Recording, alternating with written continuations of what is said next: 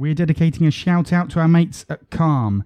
That's the Campaign Against Living Miserably, a charity dedicated to preventing male suicide.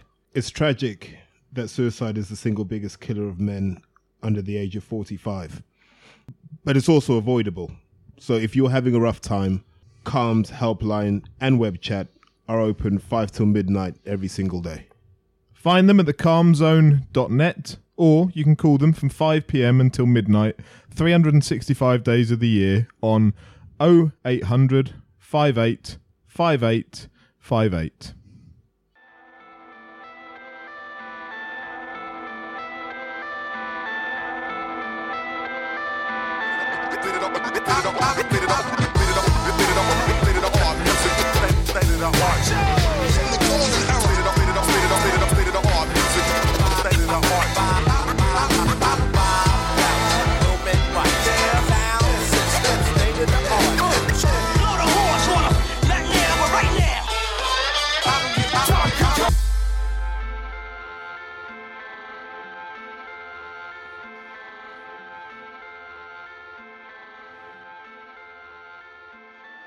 And welcome back to the New Age Boxing Podcast with me, Andy White. And with me today, we have at least one person who saw boxing this weekend. Not me. Definitely not me. Martin Theobald and the current Oracle of Boxing. Sir- Harvey! Harvey is in the house. How you doing, Harvey? You're barking a lot more than you did last week. It's almost like up the wrong tree. nah, uh, oh oh This- this is wow, you sound confessional. remarkably like Terry actually. it's like that dog changing in the Snoop Dogg video. Have, no, I don't. I Oh, haven't- no, you know when Snoop changed into a Doberman? Fuck's No. sake. no. Misspent childhood. No. Um, There'll be some out there going, you idiots. Sam. Sam O'Reilly, who's, yeah, the 30 plus year old white man who thinks he's the oldest Snoop Dogg. teenager in London. Yeah, yeah. I heard he stabbed someone. Um, Last week. Shit, sorry. Uh, welcome, ladies and gentlemen. Um, we just to reiterate that it's Martin Theobald, Terry Javandama, and myself, Andy White, taking you through the weekend's action of boxing. Although, to be more specific, Terry will because Martin. Well, Martin hasn't seen it, and I'm Andy White, so I won't have seen it. I've had a busy weekend. There's been no Sweet Caroline. You can't. There's no point having boxing if there's no Sweet Caroline. What I understand is they all started. Boxing started when Neil Diamond's concert started. Fight started evolving from that, and that's kind of you know where It, boxing it was that kind from. of crowd. Yeah, it, like boxing was born. It was like Neil a Diamond Warren concerts. Yeah. um. So. Um, Uh, we before, before we crack on, let's give a quick mention to the uh, the new message that you'd have heard at the beginning of the podcast um, that we've recorded. So we got in contact with Calm, who uh, are acting to try and help um, prevent male suicide. So you'll be hearing that every week from us, uh, just as our part of doing good, really, and trying to balance our karma out because we're pretty terrible people for you know two hours of recording this. Um, And I if, mean, you, if you're one of our female listeners, feel free to get in touch with any one of us. We will help you through any issues you have. Don't Unless I've contact fallen me. out with you, then don't call me. that. that's a really weird way of like sliding into my DMs, right? Well, How, Who's, how who slides said- into DMs in How have you turned a a nice thing into something creepy? are you are you hoping Erica's listening? They're like, oh, the door's still open with Terry. um, no, seriously, it's it's uh, the single biggest killer of males. You know the statistic more specifically than I do. No, under don't. the age of forty-five, is it? Absolute lie. I don't know at all. I'll sue you. All right. Well, it's definitely. Uh, I won't be the first, will I? Fucking Uh, grass. the point is, if you're suffering, get in touch with Calm. Do and we'll repeat that message every week for the foreseeable uh, at And- the beginning of the podcast. And the one ask I have of everyone is just look in your phone, man. Sometimes just send a WhatsApp message to someone you haven't spoken to in six months. Say, listen, how are things with you? You never know what you never know what that response will be. It might be nothing, it might be something, but you know, always just have that little scroll through. Just reconnect with people. Yeah, I mean, we know our demographic is something like 95, 96% male. So that's why we've we've worked with Calm because they're specifically aimed at males. So just talk, talk, talk with people if you can. And the rest is Um, made up of approximately seventy-two different genders. they're very fluid. The rest of our our listenership. Uh, right, moving on to something. I think this week Just not Well, dick least- pics, right? at least two of us are less qualified to talk about, and that's going some because I haven't got a clue. we've read from a I've, script from the Calm thing. So. I've genuinely not got a clue. Uh, I've been out at virtual reality centre today though with my um, Really? yeah What was that like? with my son and my old that? man. So Where is it? up the city centre, Milton Keynes. Oh wow! Um, yeah, it's uh, this is purely indulgent for me, but is it a temporary thing or is it permanent? no, it's permanent. You know, sorry, anyone that doesn't know Milton Keynes right now would have switched off. I want to know. the theatre district, or was now 12th Street up the city centre. Yeah. 12th Street. Um, what used to be the Latin bar on the corner, okay. opposite Slug and Lettuce. Yeah. A- Again, anyone not from Milton Keynes, you, you know, I'm painting you a lovely picture. Quite worrying that I know where that is. so it's Not- now not a my virtual favourite, reality though. I'm, centre. I'm an All Bar One fan. It's within 20 metres of a bar. You'll know where it is. Yeah, South so of Watford Gap. I it's very, suspect. reas- very reasonably priced as well. It's like 15 quid for half an hour. So, what did you get to do in there? Uh, go and play virtual reality games. I was shooting like bow and arrows at big monsters and all Did it not make you feel like motion sickness or anything No, like no, that not as at all. well? Not at oh, all. that's really Brilliant. cool. That's really cool. Terry, can you top that? No, I've just had like a shitload of work to do. So no. Terry watched the boxing though, so that, that's Oh. quite useful for now. Oh, what difference does that make? Oh, yeah. Oh, yeah, we're doing a boxing podcast. so, uh, what games did you play on that virtual reality? Fruit Ninja. For anyone that's played Fruit Ninja on like a tablet, you're playing that, but with your hands cutting up these fruit. But your hands don't look like hands, man. They got these big swords coming Oh, out. of that's them. cool. Oh, mate, it's the bollocks. oh, I've got to do that. yeah, yeah. That's great. In fact, I'll go now. Well, we haven't lost anything, so it's perfectly fine. Terry, DeGale versus Truax? Or did you want to start? No, no. Look, look. Let, let, us start with the shit that people really care about. So, Harvey. Yeah. bless him. Harvey's not here Look. today. I have a real issue with R.I.P.. DeGale fans. Um, DeGale fans are like vegans, right? They have this we go. really weird, overzealous love for something that's seemingly irrational. You know, That's Laura Jones, right? Who? Laura Jones. who's Laura Jones? I went uh, to Lauren school with a girl. Jones. I went to school with a girl called Laura Jones. She's Jones. going to love that. Lauren Jones. She wasn't very attractive at school. Then she blossomed, but by then I'd pissed her off too much. Tragic. But as that for does Lauren, sound like a tragic story. As for- uh, Tragedy as is the for- word as that for comes Lauren- to mind. Real modern day tragedy. I'm, just, I'm sure she keeps her awake at night. Oh, I'm so hot now. Oh, fuck off.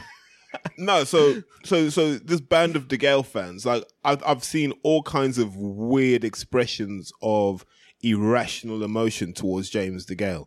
None of it backed up by fundamentals. Absolutely none of it. The hypocrisy that DeGale fans have is unbelievable.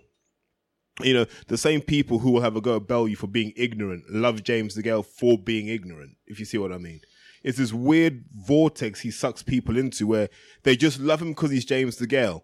And then there's that, that kind of Essexy mafia that worship the McDonald and the Stewart camps. And anything they do, like, you know, a defeat's a victory to them. Like, there's nothing that can go wrong. We're just being honest here. And so what you've ended up having is this story that De Gale is somehow this British boxing great. But the man's fought, what, 27, 28 times in his career? What fights has De Gale really had where you're like, you boxed the best people at your level? Badou Jack will always be the one that stands out as because if Badou Jack stu- uh, stuck around at 175 pounds, reasonably, uh, sorry, 168 as super middle, you would say he was the best super middleweight. Given that he's beaten George Groves, who we're now de facto kind of accepting as the best super middleweight. You know, I think that fight with Badou Jack took so much out of De Gale, finished him, arguably. I'd argue that it was before that, and it was only once we saw Medina fight Benavidez we realized how bad Medina was, and De Gale went life and death with him. So we we all got sucked into, and, th- and this is the gift of Eddie Hearn. Eddie Hearn gave us Brandon Gonzales. Brandon Gonzales was all set to retire before he fought De Gale. People don't realize that, and that's why he never fought again after De Gale. And I can't remember which other numpty Hearn put in front of him to just wipe out in under four rounds. So suddenly we thought De Gale was this this man reborn. Because do you remember when he signed with Matchroom? I was Gonzales was the undercard of Groves Froch, wasn't it? I think so, yeah. Yeah. And if you remember, like, if you remember what De Gale was saying before, yeah, you know, kooks, kooks. just all these muggy leisure centres like Blue Water and that. Like Hennessy didn't show me no love. Now Hearn showed me love. This sounds like the Grey Tracksuit Brigade. Who do you think he trains with? Sorry, You couldn't help yourself. could James. you? James, beautiful, beautiful, James. No, he's a Go, 16 man James. fighter. Yeah, yeah. Go on, James. Go on, James. Beautiful. Go on, James. James. James, just keep doing what you're doing. Yeah, Is it lovely. just me that re- when you look at that Jack Badou Jack DeGale fight, it feels like it was a loss for DeGale in my and what from what I remember. well, because he was so battered. the U-Bags put it in perfect perspective, didn't they? When they just said they lifted his lip up. It was like a horse. that was perfect. Like, and that said it all. Like the fact that they could take the piss out of James DeGale uh, after all the nonsense he talked. And let's be honest, that wasn't even a vintage Badou Jack. Badou Jack just showed up and was consistent for 12 rounds. Truax was consistent for 12 rounds in that first fight. And the DeGale fans are so, so thick that they can't go back and That's realize. Terry's opinion of anyone who considers themselves a chunky fan no, out no, there. No, every time J- James has stepped up to where we're like, this is a good 50 50 fight, you know, he's always been made to look ordinary. Groves made him look ordinary. I still remember when the verdict was read out you saw DeGale jumping around like a little tramp, and then out of nowhere, yeah, it's like Groves won. And people assumed that it was a close fight. It was a majority decision, which means no judge thought James DeGale won. Let's be absolutely clear about that, right? So when you start talking about Groves and DeGale, you can't. Groves has beaten him every time they've fought. He's beaten him. Know, he's got more money than him. Probably has a better legacy than him, But even they were- with the defeats factored in. If they were fighting tomorrow, uh, like I don't even think you'd have a split of fans other than James DeGale fans. the vegans, it would be such a one-sided affair.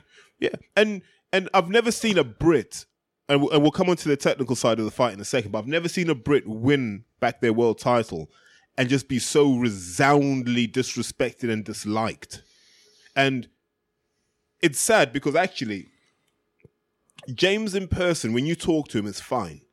I think James the boxer's the dickhead. I think when you look at the build-up to the fight and when they had the weigh-in, and you've got Caleb Truax and James DeGale, and they have their face-off, and then James DeGale's already mouthing off to Caleb, Caleb Plant. Plant. Who had the best shirt ever at that press conference? But you know, you haven't even got a world title at this point, and yet you're already offering Caleb Plant a fight over there. It's like you haven't learned your lesson of overlooking what's in front of you, which you did against Truax in the first fight, and you lost. But but not even that. But you're looking ignorant as well. Like you're over there representing your country, right? And that's what you that's what you've been saying in the media. And you're there just being just an ignorant. I mean, just an just being fucking ignorant. But but look, when we when when when he retires, James Gale will be that guy that was never that slick. Was never that that kind of unorthodox, unusual fighter. Because if you look at all of his fights at the highest level, they're all wars, right? There's there's there's nothing there's nothing where he's making people miss routinely like Mayweather did, or there's nothing where he's got people under control like Ward did. Like Ward, for all the wars that Ward was in, he didn't sustain a lot of damage because he was cute on the inside and he was clever on the outside. De Gale wasn't very bright on the outside, wasn't very bright on the inside. I don't necessarily blame him. I think he was in the wrong camp, and I would never send a fighter to train with Jim McDonald or just that whole axis out that way yeah, they seem to take really good talent and just water it down to mediocre. So if you're in that position, you really want to ask yourself, am I really going to learn elite level boxing here? And that's no disrespect to Jim McDonald. Jim McDonald is ABA champion, Commonwealth Games medalist. I mean, had an absolute war with Azumah Nelson, so we know he's tough. But he hasn't shown us anything that indicates he can take a man and make and make him special, you know. But but look, DeGale fans just get realistic about it. He's not as great as you think he is. He's not as talented. Well, he is as talented, but he hasn't delivered on his talent like you think he has. In terms of the fight, um, you have to go back to the first fight to understand how Caleb uh, yeah, how Caleb Truax won the first fight. We talked about this on the podcast before. He never let DeGale take the right hand side so DeGale could never move to his right in the first fight. If you go back and watch the first fight, every time Truax came in, he was always drifting to his own left, which meant that De Gale had no option but to drift to his left. And there was often a straight right or right uppercut waiting for him. And what that did is it confused James because James's use James's normal escape route is to drift out to the right, or if he's looking to counter you, pull to the right and throw that straight left. Truax didn't let him do that in the first fight, and he seemed to forget that in the second fight because if you watch the second fight, James is able to find the right hand side at will, which meant he could take the center of the ring again. And once James had the center of the ring, you know he just he just ran and countered from Truax, and Truax couldn't get the same purchase as he got in the first fight. So poor form on Truax's part to forget what got him there. I don't believe he needed to change anything, but nothing in that fight from De Gale that you can hang your hopes on because he looked lethargic. He started off really, really fast, but what happened after a while? He retreated to the ropes, and the only difference was Truax just didn't shut the escape routes off, so he wasn't able to do the damage he did in the first fight. But still, you looked at the end of that fight. De Gale looked like a man who's on his last legs. That's whatever you think about him personally or professionally. He looked like a man who was on his last legs. So what do you do next? Like his mandatory is that Jose Uskits guy, if I'm saying his name properly. Um, don't even know if I did. Now, if you think Truax was a pressure fighter who hits hard, what De Gale's got next in his mandatory might just finish him off, and that should be scary. I, I it was a it was a fight worth watching in some ways, but I felt I felt sorry for Truax, and he was right in the interview. He was just flat. He was off. He wasn't that good. So I mean, will they do a third fight? Probably. And will De Gale win it? Probably not.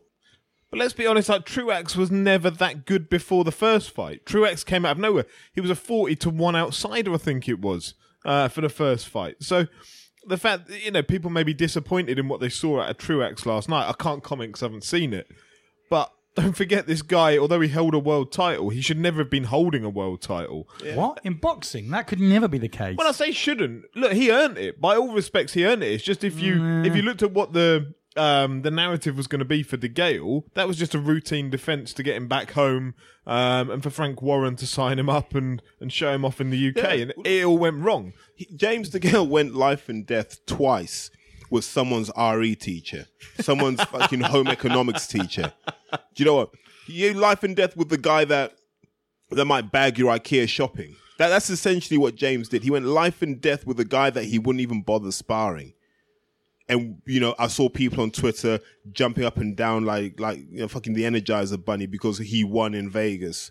It was embarrassing. A lot of people need to really look at themselves and go, "Do you really get what this sport is?" I mean, just you know, and it, it annoys me because essentially what you now have is this class of people.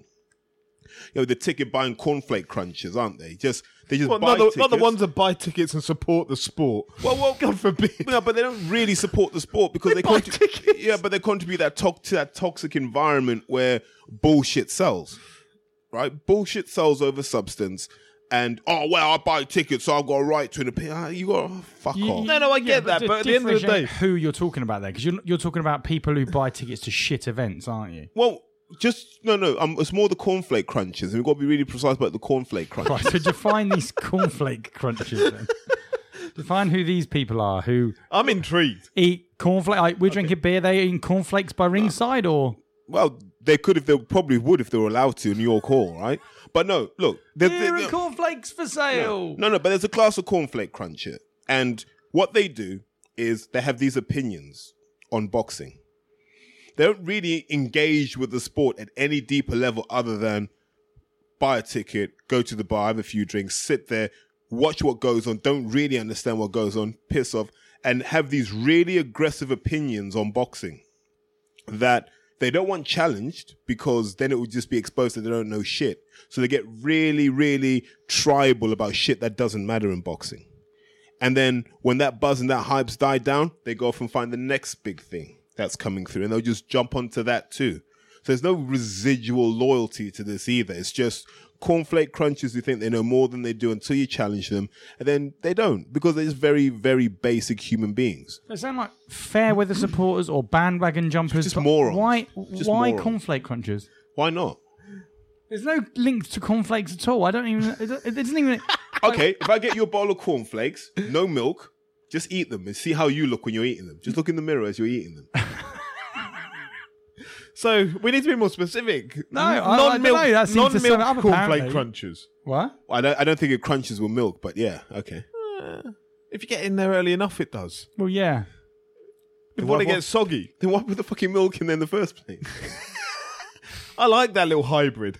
I'm a big fan of it. I can tell. I'm a cornflake cruncher. I wonder how many times this podcast can derail this week. No, but I think just to summarize the the De Gale fight, you'd be very worried about James being in there against someone who can punch now. Oh, I've got some questions. Anyway, so Verbal Warning asks that. Well, first of all, he declares he's pumped for the pod because he can't wait to hear Terry wax lyrical about his pride at having another UK world oh, champion. Oh, he is delighted about this. How he is delighted. How long will the chunky reign last? However, I'm going to ask you another question. Uh, the boxing madman asks, "Is De Gale now done?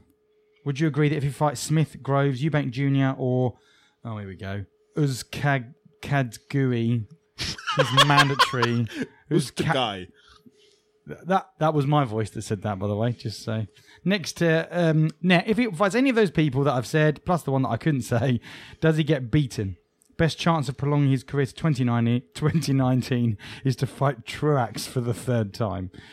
So you've got two, a few things to unpick there. But is he done? Will he get beaten if he fights someone of any notoriety in his next fight?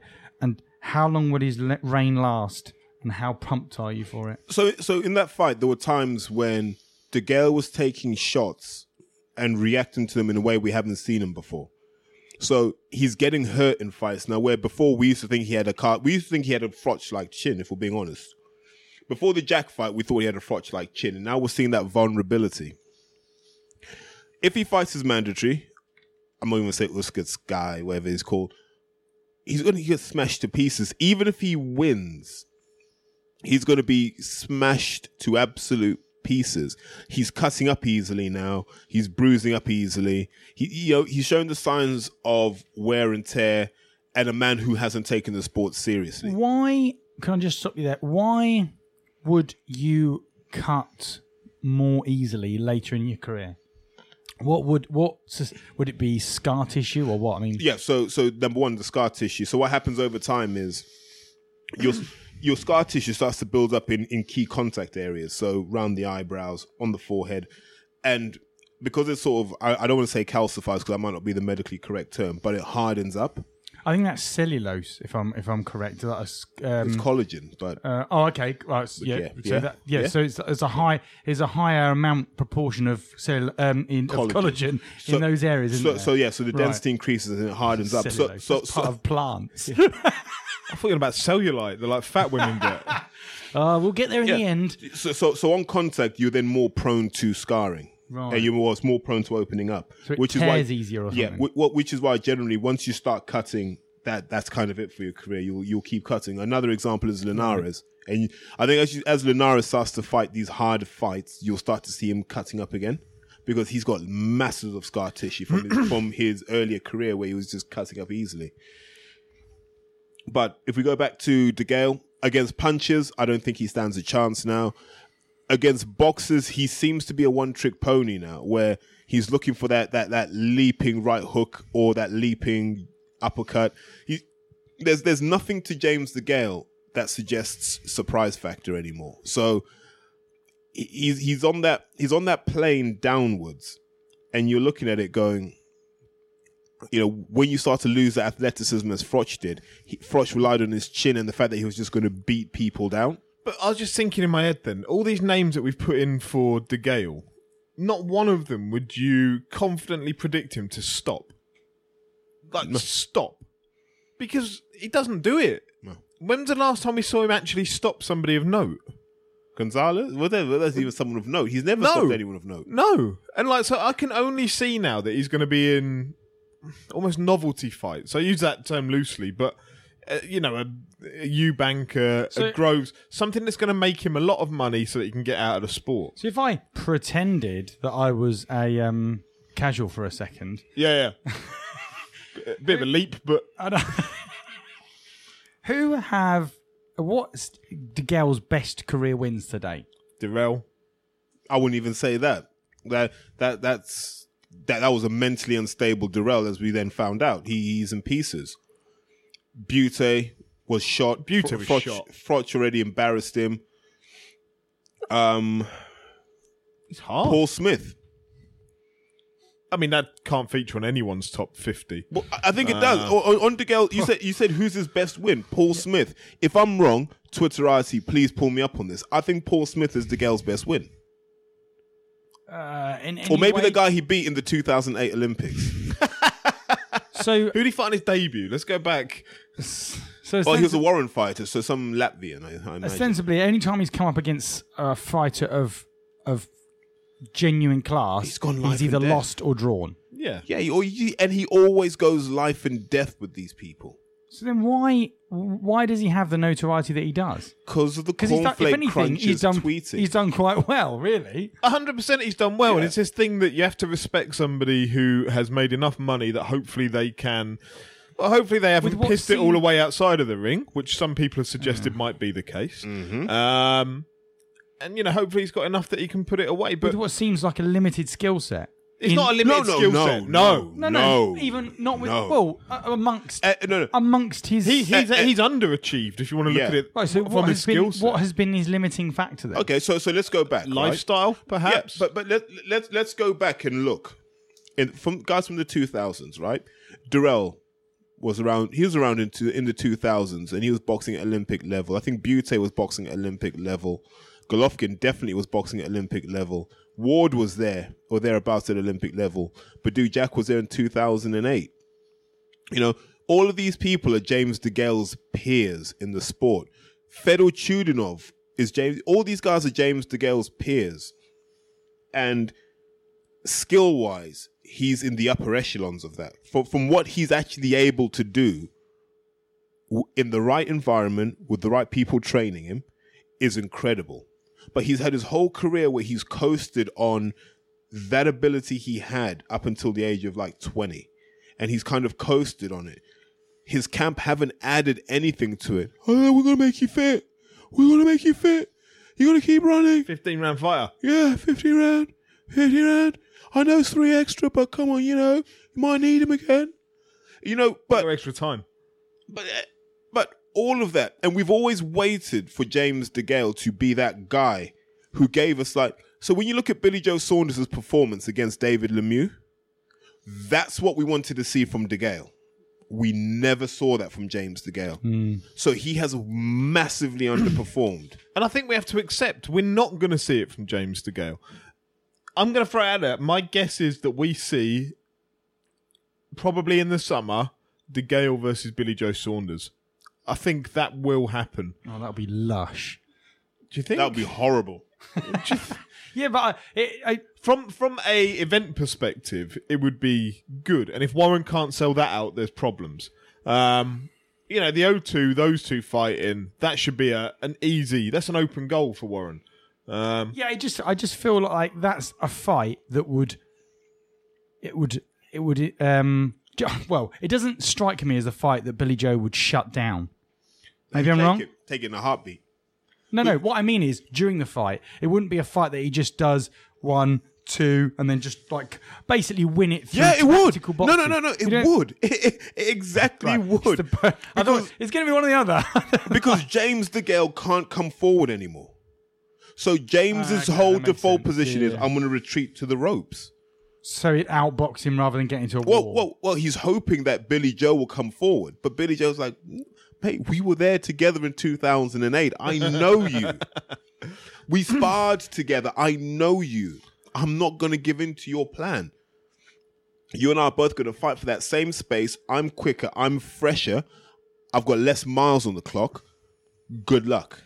But I think that's a fight that, from DeGale's perspective, would make perfect sense because he's not dangerous. Saunders isn't a big puncher in middleweight. Make him step up to super. Um, from Saunders' perspective, you know, fuck knows what's going on with the whole Golovkin um, and Alvarez stuff now. But you know, what's to say those two won't meet in September? It would just it would make so much more sense for Saunders to take that fight and go to being a potential, you know, two weight world champion and for now, just forget about the Golovkin side of things. It almost depends on cuts, though, doesn't it? If if James heals from his cuts in time, that's the problem. yeah, um, I can see the Eubank Junior fight happening. Yeah. Just t- timing wise, you can see he's coming off his cut. DeGale's coming off his. I see that dovetailing neatly, actually. Yeah.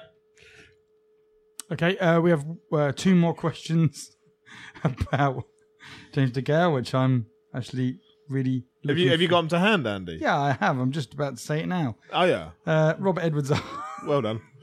is there a more unlikable guy in boxing than De Gale?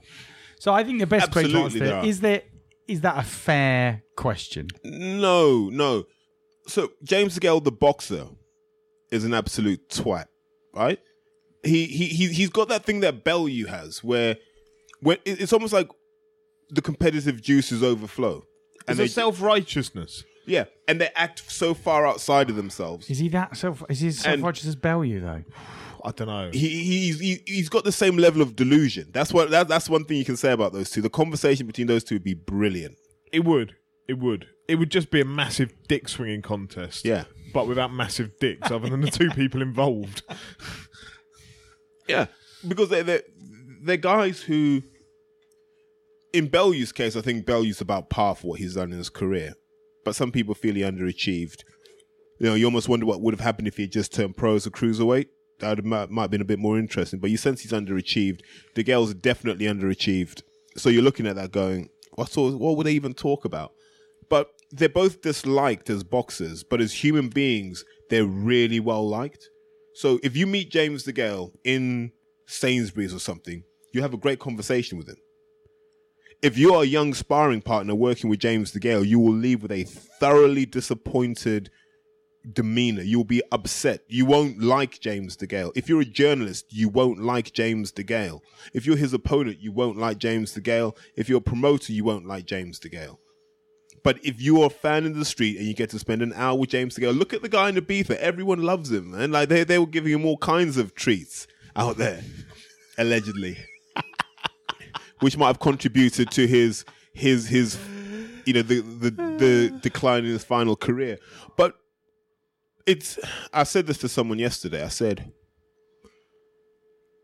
when you talk about your opinion of a boxer, you have to separate the man that makes the money from the person that he has to be in his day to day life. And I'm not here to disrespect James DeGale as a human being, as a man. I think, you know, his family love him. People around him speak really highly. I remember Mick Delaney speaking really highly of him. As a boxer, very hard to speak highly of him. I think he's he will regret some of the things he's done in his career because it's contributed to this perception that he's a bit of a dick. Um, feel free to kick me into the long grass here, but We will. how was Bellew underachieved? Because he looks like, for me, a sense that he's overachieved. Ah man, Bellew, He's a good boxer. Bellew three times ABA really- finalist, absolutely dominated at 91 kilograms. Was so confident at 91, went up to 91 plus and was battering super heavyweights. Tony Bellew's a very, he was a big, tough, strong young man that people thought this is a potential Olympic medalist. So when you pitch him at that level, Bellew's supposed to be somebody. How the old was he at this point?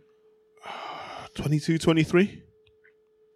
Is it because uh, he just he just strikes me as a agricultural boxer, and they always seem to have a, a level. But that's a very British way of boxing, isn't it? We we don't really have many guys who are versed in the dark arts of being skillful. We have guys like Bellew who are tough guys who are going to try and knock you out. And if if he had partnered up with Caldwell in the beginning, because Caldwell is quite agricultural, as you said, I think that would have been a perfect mix to go up into the cruiserweight division, and we might have even seen the David Haye fight sooner.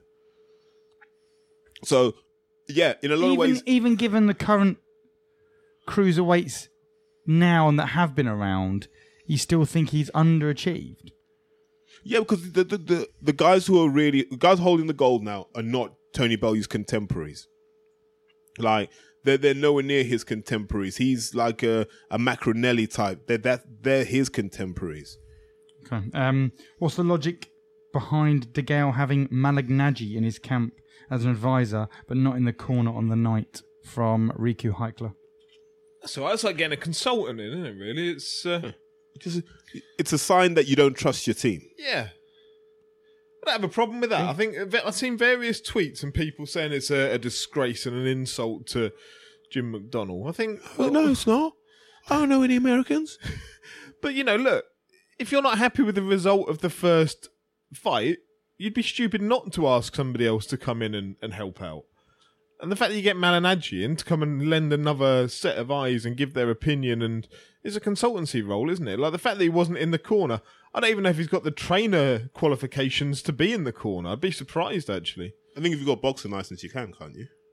No, I don't think so. Because that's why Lee Purdy, that's why Lee Purdy and all the Smith guys can get in. They don't have trainers like they don't have trainers. Uh, okay, I want a matter of seconds or something, but uh, I don't know what it is in America either. Um, don't know whether you need them, but no, it doesn't doesn't surprise me that Malignaggi wasn't there. I'd have thought he's just probably there to point out some flaws through the he, camp. he was commentating. Was he? Yeah. Ah, right. That's why he wasn't there. Maybe McDonnell had some headphones on. No, Pass the messages on. all that happened because it wasn't really a loud crowd there. All you could hear, honestly, was Jimmy Mack and his son. Beautiful, James. Beautiful. James taking an uppercut to the chin. Beautiful. Took it really well, James. Yeah, go on, James. You got this under control, James. And like young Jimmy Jr. just going ape shit on the outside as well. You know, trying to influence the judges. I don't like that. That's what Gallagher does, which I don't like. Okay, this kind of comes back to, uh, in some way, touching on the questions we've already answered. But James Jamie Reed asks for someone who is seen, uh, who was seen as a slick boxer. Uh, he says, um, De Gale takes quite a lot of damage in his fights in recent years. How long do you think he has left, and where does he go from here? We, I think we mentioned it earlier. The the slickness is an absolute myth. It's the De Gale has won his his most meaningful fights by being tough, by being tough and being accurate in his punches. But he sustained far more punishment than, for example, George Groves. Far more punishment. So, actually, look, if we look at his contemporaries at that sort of weight, Rocky Fielding's a contemporary. They're they're from that same generation. Uh, Jamie Cox, another one. George Groves, another one. And then you've got De Gale. Look at who sustained the most damage in their career. It's comfortably James De Gale. You It's know, unfair to compare anyone to Jamie Cox because Geezer hasn't fought. you know, when you're that inactive, he's pacing himself. he's going to be there when he's 70 at this rate. Um, Maybe he'll fight De Gale. Perhaps. It's an option. He's fighting. Who's he got coming up? Fielding. Is it Fielding or No, it's not Ryder? Fielding. Ryder for the British. Yeah.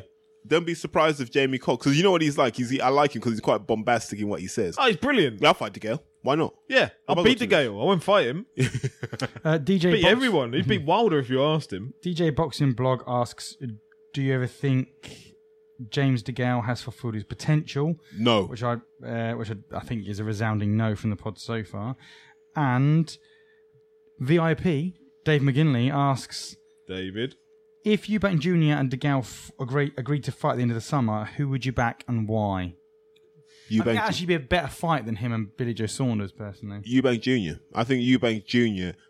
There's enough personal needle between those two that I think Eubank Jr. will get up for it. That will be no stone unturned. I think with, with Groves, it was like he had to manufacture the dislike. With De Gale, he doesn't have to manufacture any kind of dislike. Uh, why is that dislike there then? Sparring. Oh, that's that's purely it, is it? So- well, so th- there was a period in James DeGale's career where he was notorious for being quite insecure. So, look, if you're a young amateur and up and coming pro, you get to work with James DeGale. I know You're, a few that have. yeah, you're going to stick it on him because you're worried about what he'll do to you. So you get into panic mode and you go after him because you're like, shit, he might hurt me.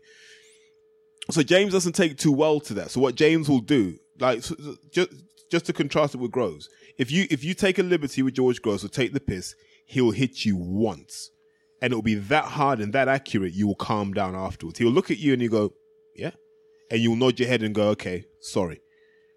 De Gale will just put the beating on you round after round until you quit.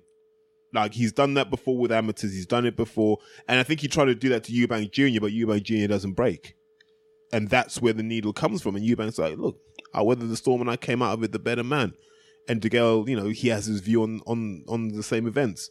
So James is notorious for not being the elder statesman that he should be in British boxing. Uh, Daniel Smith asks uh, more of a general question, moving away from the Gale stuff. With so many random titles being handed out nowadays, what titles do you guys actually consider legitimate? Area slash national slash Commonwealth, Brit- uh, British, European. Um, anyway, yeah. what- I ignore anything that's a WBA international, uh, WBC silver. has some sort of qualification after the. Look, those ones, let's be frank about it, are purely there for ranking purposes. So, Andy, you want to get into the top 15, you want to be in a position where you can be picked as a, a voluntary for defence, therefore, we'll I have get to you. pay. Oh, sorry, no. Yeah, right. Okay. Yeah, therefore, we'll get you a WBC silver shot or a WBC international shot. Um, and I'll pay the WBC or the WBA, IBF, WBO, whoever, X amount in sanctioning fees. Plus. You pay the judges to come over. You pay all these things, and um, you know somebody's making an awful lot of money at that, just so that you can fight some fucking Latvian bin man to get a spot in the top fifteen of the WBC, the WBO, eh, the IBF. I got a And, feeling and that- then let's remember that is exactly what DeGale did before he fought Paul Smith. He was a WBA international champion We got plenty of WBA international champions or and such like. intercontinentals. Yeah, Yeah, loads of them How them rubbish would about. it be to win a? You're sort of like, oh, this is for the WBA. Yeah, it's the WBA, and then just 14 different area caveats. But what's after crazy it. about it is that oh, such a downer? who do, you don't who knows who's like if you said to me I'm fighting for WBA international title, I don't know if somebody already holds that belt. I don't know if somebody's allowed to already hold that belt. Or if there's three of those titles floating around the same division. Yeah, and then you see like Dillian Whyte defending his WBC silver title. I'm like, why are you defending something that that's pointless? Like you've you've won it and you've gone up those rankings. Why are you defending it still? I don't You unless can imagine at the end of the fight they both get issued with one anyway. But look, I'd imagine what happens is that say Eddie Hearn um, rings up the WBC and says, "Oh, I'm going to vacate Dillian Whyte's title," and they say, "Well, you can, but that means you won't be paying us any sanctioning fees, and you've got a fighter you want to get into our top 15 in three months' time. Therefore, you might want to keep that title. You might want to pay those sanctioning fees again." And you might want to, you know, grease the wheels a little bit. I'm not saying that does happen, but it, No, it does. Heady But it does. Probably does. But can I, for me, the if we exclude the world titles, the belt I look for, as things stand now, is the southern area because I think that separates the jokers from the boxers. I think if you can get to a southern area title, it separates you from like eighty percent of the boxers. or northern for Yeah, northern. yeah. So uh, just, generally, an area title separates you from not all area titles because some of the areas are so sparse that you've only got four people in that division anyway. Like if you look at the board website and who holds the the area titles, some of them are so inactive or so you know vacant for a year or something because there just aren't enough people for it. But but but generally, you look and you go, "Mm," but you know, you're at a certain level. But in the southern and the northern, those they're well populated enough that it makes them legitimate. even some of the central. So so you could I can Oh, sorry, at- the central as well, of course. I can look at fights between those guys and I can go, okay, these are pro boxers going at it. But if you give me fighter A and fighter B fighting in the Camden Center, I'm just like you're playing at it until, until you can cross that threshold. It's almost like you know when you get to to to your A levels, right? Before that, you No. ju- you you you, just No, Andy never did. no, but basically, up until year 11, you're kind of treated more or less like everyone else below you. And then you get to that point where you're like, nah, okay, now I don't have to wear a uniform. You, know, you can drive in, you can do all, you, you're just different. You're treated differently as well. And I think that's what winning an area title's like. It's like, I've left this bit behind and I'm now here. And then the, beyond that, it's more much of a match until you get to that world level and you're in a position to unify. Yeah, but I'm a big fan of any of the domestic titles. Um, you know, small hall shows, there's a lot of these challenge belts that go around. I get that for a fighter, you know, who's three, four, five fights into their career, it's just a little boost for selling tickets. You can say it's my first title fight. So look, I have more of a sympathy for that because flogging tickets is a hard sell what have you at that level. Um, I'm sure Terry's probably got the other side of it that would say, and I get the other side of it that says, you know, these lads shouldn't be fighting for him or something. Uh, I'm going to wait for your uh, your review on it, Terry. But um, I'm not a massive fan of the challenge belt side of things. No, look, when it comes to these sorts of belts, I'm about anything that tells me something about how capable you are. So, you win the Southern Area title and you vacated. I'm okay with that because you got to a certain level, but now you got to go and do something that justifies you vacating the belt. Someone very wise said to me once, belts are for dropping. And R- so you- Riddick Bowe. into bins. no, belts are for, are for vacating. In that you win it, and then you want to be looking at what's the next title you can win. So Yeah. you don't really want to be having like that many defenses of a Southern Area title. What you want to do is win the Southern Area title, let it go, and look at the English title. It's like I look at someone like an example of which is at the top of my head is like Linus, Linus Udofia. Big shout out to Linus. Big news coming soon for my bro. Okay, there you go. um, no, no, but, but if you remember, he fought. I remember when he fought Ashley Bailey Demetz, and I thought, okay, this isn't for a belt, but I like the fact that he's getting in with the people in and around his kind. They're all held in the same esteem at that point, and he's getting in with those guys. It's not Latvians, it's not Lithuanians, it's him. Maybe it'd be Taylor Jones, but he Linus is not afraid to mix it with his peers as he goes up and that's what I want to see more of. You know, let, us stop, you know, trying to re- let, us not resurrect forty-year-old guys for people to beat up on. Why is Taylor Jones going out to Baku? Where the fuck's Baku? Azerbaijan? Yes. Yes, He's going out to fight for a WBC youth title. The Southern Area middleweight Sweet. champion. it was to be like Daniel Dubois, hold the Southern area and the WBCU. Hasn't he still got that? He's got both, hasn't I he? think he has, yeah. But like, that's such a weird one. I like Tay. He's a really nice bloke. A lot of time for Tay. You've got that Southern Area title. You're in a division where you've got the likes of Nick Gemman, who you've fought and lost to before. You've got the likes of Linus Udofia. That'd be a cracking fight. Brad Pauls would be a cracking fight. And instead, you're going out. Felix Cash is the other name as well that had been uh, rumoured to be interested, which is odd for a matchroom fighter to be interested in those Southern Area titles. But I heard stories that Felix Cash might have been interested in fighting Tay. Instead, he's getting flown out by MTK to um, Baku. Odd one. Fair enough. I'm sure someone's made it worth his while. I would hope so. yeah, I, I'd imagine there's a because because the the Azeris, I think that's how you describe them, are quite flush with cash. You know, from the amateur scene, they just throw money at their boxers. So I imagine just from a boxing perspective, there's finances behind them to, to say, listen, mate, we'll give you forty grand to come and do this, plus expenses. Yeah, No, yeah. I, I wouldn't be surprised I if it's would. something that crazy. I would. Okay, moving forward. Uh, Ollie's boxing handle asks Haye seems to have lost a lot of momentum after the Bellew lost, uh, out loss and subsequent f- post fight postponements. If he beats Bellew in the rematch, what are his realistic goals? He seems miles away from becoming a heavyweight champion, consider- considering that was his initial aim after whoa, coming back. whoa, Wha- he's not miles away. This has stoked the Chapandama fire.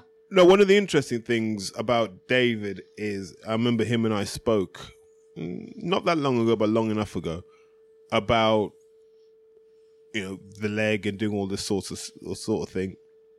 And one of the things I remember him saying to me was, "Look, even on even on one and a half legs, are you telling me I can't hit Anthony Joshua to the body? Are you telling me I can't hurt him to the body?" Uh, you know, and and and I, I, I was there and I was thinking in my head because I, I, like to listen to things with a healthy cynicism, and I just thought, if he gets through the Bellew fight, which is a that's the biggest if, I actually think the bigger challenge for him is actually getting to the Bellew fight and getting through that as opposed to fighting Joshua. I think the Joshua thing is a layup because he's so far away from being the favorite. There's nothing to lose there, but with this one, it's that pressure. But let's say he does beat Bellew. Would I put him in with Joshua? I think Yes. Joshua has the most to earn out, the most to get out of that, just because Haye's still a name. Yeah. And but but Haye's probably the only boxer, excepting Ortiz, who Hearn won't touch anyway, with the intelligence and the experience to be able to pose the right problems to Joshua. No. Listen to No, no, no, no, no. No, Right. So oh, He's just- so washed. yeah. And well, uh, when you said on one and a half legs, wasn't he fighting one and a half legs with Tony Bellew, No, who it was- then it was- lost? It was to? it was zero point six two. I got- I'm struggling with that part, but sorry, Martin. On it, th- this is mental talk. It's a Madness. name though to have on your CV. It's a, it would sell. Outside of Eddie Hearn, Yeah. David Haye is probably the best salesman in boxing in the UK. 100%. You could envisage Wembley Stadium with David Haye walking down to the ring. Ain't no stopping us now. 100% I can Except for envisage Achilles that. heel. Hundred percent, I can envisage that. Do I want to see it? No. He is so Yeah. washed up as a fighter, and look, good luck to him mm. taking this Bellew fight. But there is no way on God's earth that I want to see David Haye go in there with Anthony Joshua because if I'm watching it, I'm thinking, a, you're too small. B, I want to see this ten years ago. Yeah. I want to see Haye 10 years ago. I don't want to see Haye now because all that stuff that I remember of him as a, a world class cruiserweight, a legendary cruiserweight. I don't want to like get rid of all those memories by watching him on one leg against Tony Bellew, and then if he comes through it somehow, I don't know, getting laid out at Wembley against Anthony Joshua. I, I don't want to see it. happen. It would, hundred percent, it would happen. happen. One That billion not percent happen. One billion percent. David No. Hay ends up like No. just being stopped. Look at against the chin. fairly Look- early on. Look at the chin against the hardest puncher. Yeah, a man who admittedly he admitted himself punches harder than Tyson Fury, and he couldn't put David Haye down. What Tony Bellew? Yeah, No, fuck he me. is. He said it. Th- Tony Bellew said it. It's true. He punches harder than Tyson Fury. Oh. no, no. But on a serious note, like when when you look at someone who could pose problems to Joshua, it has to be someone who has in ring experience. And I think like when you put someone like Parker in there, Parker's just an athlete that can punch a bit, right? That's what Parker is. Parker's not a Parker's not a seasoned guy. It's not like Parker spent five years. Yeah, Hazen's had some fucking seasons beyond under his belt. He'll be about 45 by the time he fights Joshua. How old is he now? That'll be Honestly, alright. this is like saying, um, I, it's, who could beat Lewis Hamilton? Michael Schumacher. From his hospital bed because he's got that racing brain and he's probably the most No, he intelligent. hasn't. He's got he's the most intelligent racing driver. He's the most Why can't I be horrible No, sometimes? but look, he's the most intelligent racing driver on the planet. He could beat Lewis Hamilton. Someone goes, wait up, he's laid up in a hospital bed. He's fucked because he had that skiing accident. Yeah, but he's the most intelligent racing driver on the planet. Yeah. So this is an analogy. Uh, Haye's body is broken Yeah. down, and he's You know he what? won't be able to use any skill It's he has. completely broken. It, it won't be able. His body won't serve him enough to be able to use that skill in any Two meaningful rounds way. is all he needs. Do you know what? Are, are we are we forgetting right that this Bellew Haye rematch has been put back because of the fact that David Haye broke down again? He'll fight with one arm. It's fine. But You don't even believe that. honestly, it seems like people are forgetting. Like Nah, look, Okay, that- so David I- Haye is so broken. He broke in front of all of our eyes. He broke in a training camp in the build up to the rematch. Just to, pick, just to go to come up one of one of the things you did say, I think I can come at this with a somewhat unique perspective in the sense that I wasn't into boxing, uh, even to the degree I am now. Back when Haye was a cruiserweight, I don't have those memories, and what I know of David Haye is kind of just failure after failure. Personally, well, that's, well, that's, well. you- that's my you- you- experience of him. You clearly didn't In read my last- summary of the first half of his career on on www.thesevenwolves.com. you didn't read that. Had you done so, you wouldn't be talking the way you're talking. No, well, I'm, you I'm- might I'm just actually. saying I'm coming at it with unique perspective in, this, in the sense that I picked up on David Haye at the Klitschko fight. yeah. And after that, it's been kind of that's, that seems to have been his peak, and then he's gone downhill ever But since. I say this with no disrespect to David Haye because I'm a big admirer of David Haye as a a salesman, as a boxer, etc. I just that's why I don't want to see it. That's why I don't want to see any more of him in the ring. but he would do it for the money, and he would do it for because he believes he could What? win. Or Look, look, for the money, a few Fuck it, look, for a- the money. a few stem cell injections, some some PRP treatment, and tea tree oil. No, you know, look, g- Trip to Sheffield, he'll Yeah. be fine. Yeah, Um, no, yeah, get get those stem cells in that Achilles, get the stem cells in all the other bits. I mean, ha- have, have My leg's pregnant. Yeah. What fucking things did you inject in me? yeah, ha- have six months to let everything settle down, and you're probably good for another couple of years. That, that's that's where we are with modern medicine. Do you really think Ronaldo's doing bicycle kicks at 33 years old, just crunching on cornflakes? But he had a few years off and then came back and broke again. yeah, This you is- have, yeah, let some more, you have a bit more time off. You come back. Okay, What- okay. So if Andy what I would Joshua like- Haye was going to happen later this year, who would you back to win? Fuck me. No, no, there's no, there's no weighing this up. I'll take the bet. I'll take the bet with you now. Lay your will, own you give, odds. will you give him odds thirty to one? Make your own odds. Make your- Honestly, it's like that Paddy Power, like, give me a bet or whatever. Make your own bet up. Make your own odds up. I don't give a fuck. do, you- do you know what? Like, I always go back to Roberto Duran, Iran Barkley, as and I, and I've said this, and so so I'm not saying this will happen, but I always think the test of true greatness is that you can go failure after failure after failure after failure, but you will summon up one last performance that says, "I'm great," and you'll never do it again. Like Duran had just basically got his ass kicked for years, right? Fights Iran Barkley, who was a monster puncher. Basically, had made mincemeat of Thomas Hearns. And everyone's like, Duran's going to get killed. Duran wins and drops Iran Barkley. Like, if you go and watch it, it's a great fight. It's a miracle of a performance. But then you go back through history. Every great fighter's done that. So Ali did it. When we thought Ali was washed up, he won the title for the third time if David Haye's truly great, and that's a big if, he will have one more performance in him that will define his career, and then we will never see that again. Where you you summon up almost like the the last sprinkles, dregs, remnants of greatness, and you can just package it up on one night, and everything aligns, and you just show up. Can you imagine if AJ fought Wilder, won and became undisputed, and then went to choose to fight Haye, and then Haye somehow won? Became undisputed heavyweight champion. Oh, my, it'd be unbearable. You'd, it'd be on everything. It'd be on Coronation Street. it'd be on literally everything. Just everything. serving behind the bar with his belts like hung up at the back. Turn on Sky News, and he's there. Well, to start with, I won my belts three months ago. Like, fuck off. He'd be presenting. because it is because it, cause it's one of those things where if you look at like relative strengths and weaknesses, David's not one to get hit with left hooks, and Joshua loves a left hook and he loves a jab. Oh no! And Haye's one to throw a right hand, which Joshua doesn't like to receive. Christ! Look, it can happen.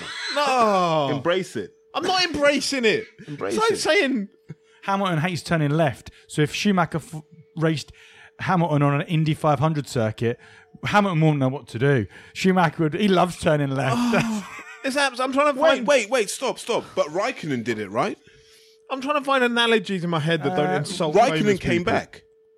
Raikkonen came back. He'd been doing whatever for years, like just He's racing. fucking driving a go kart. That doesn't count. Shit sport.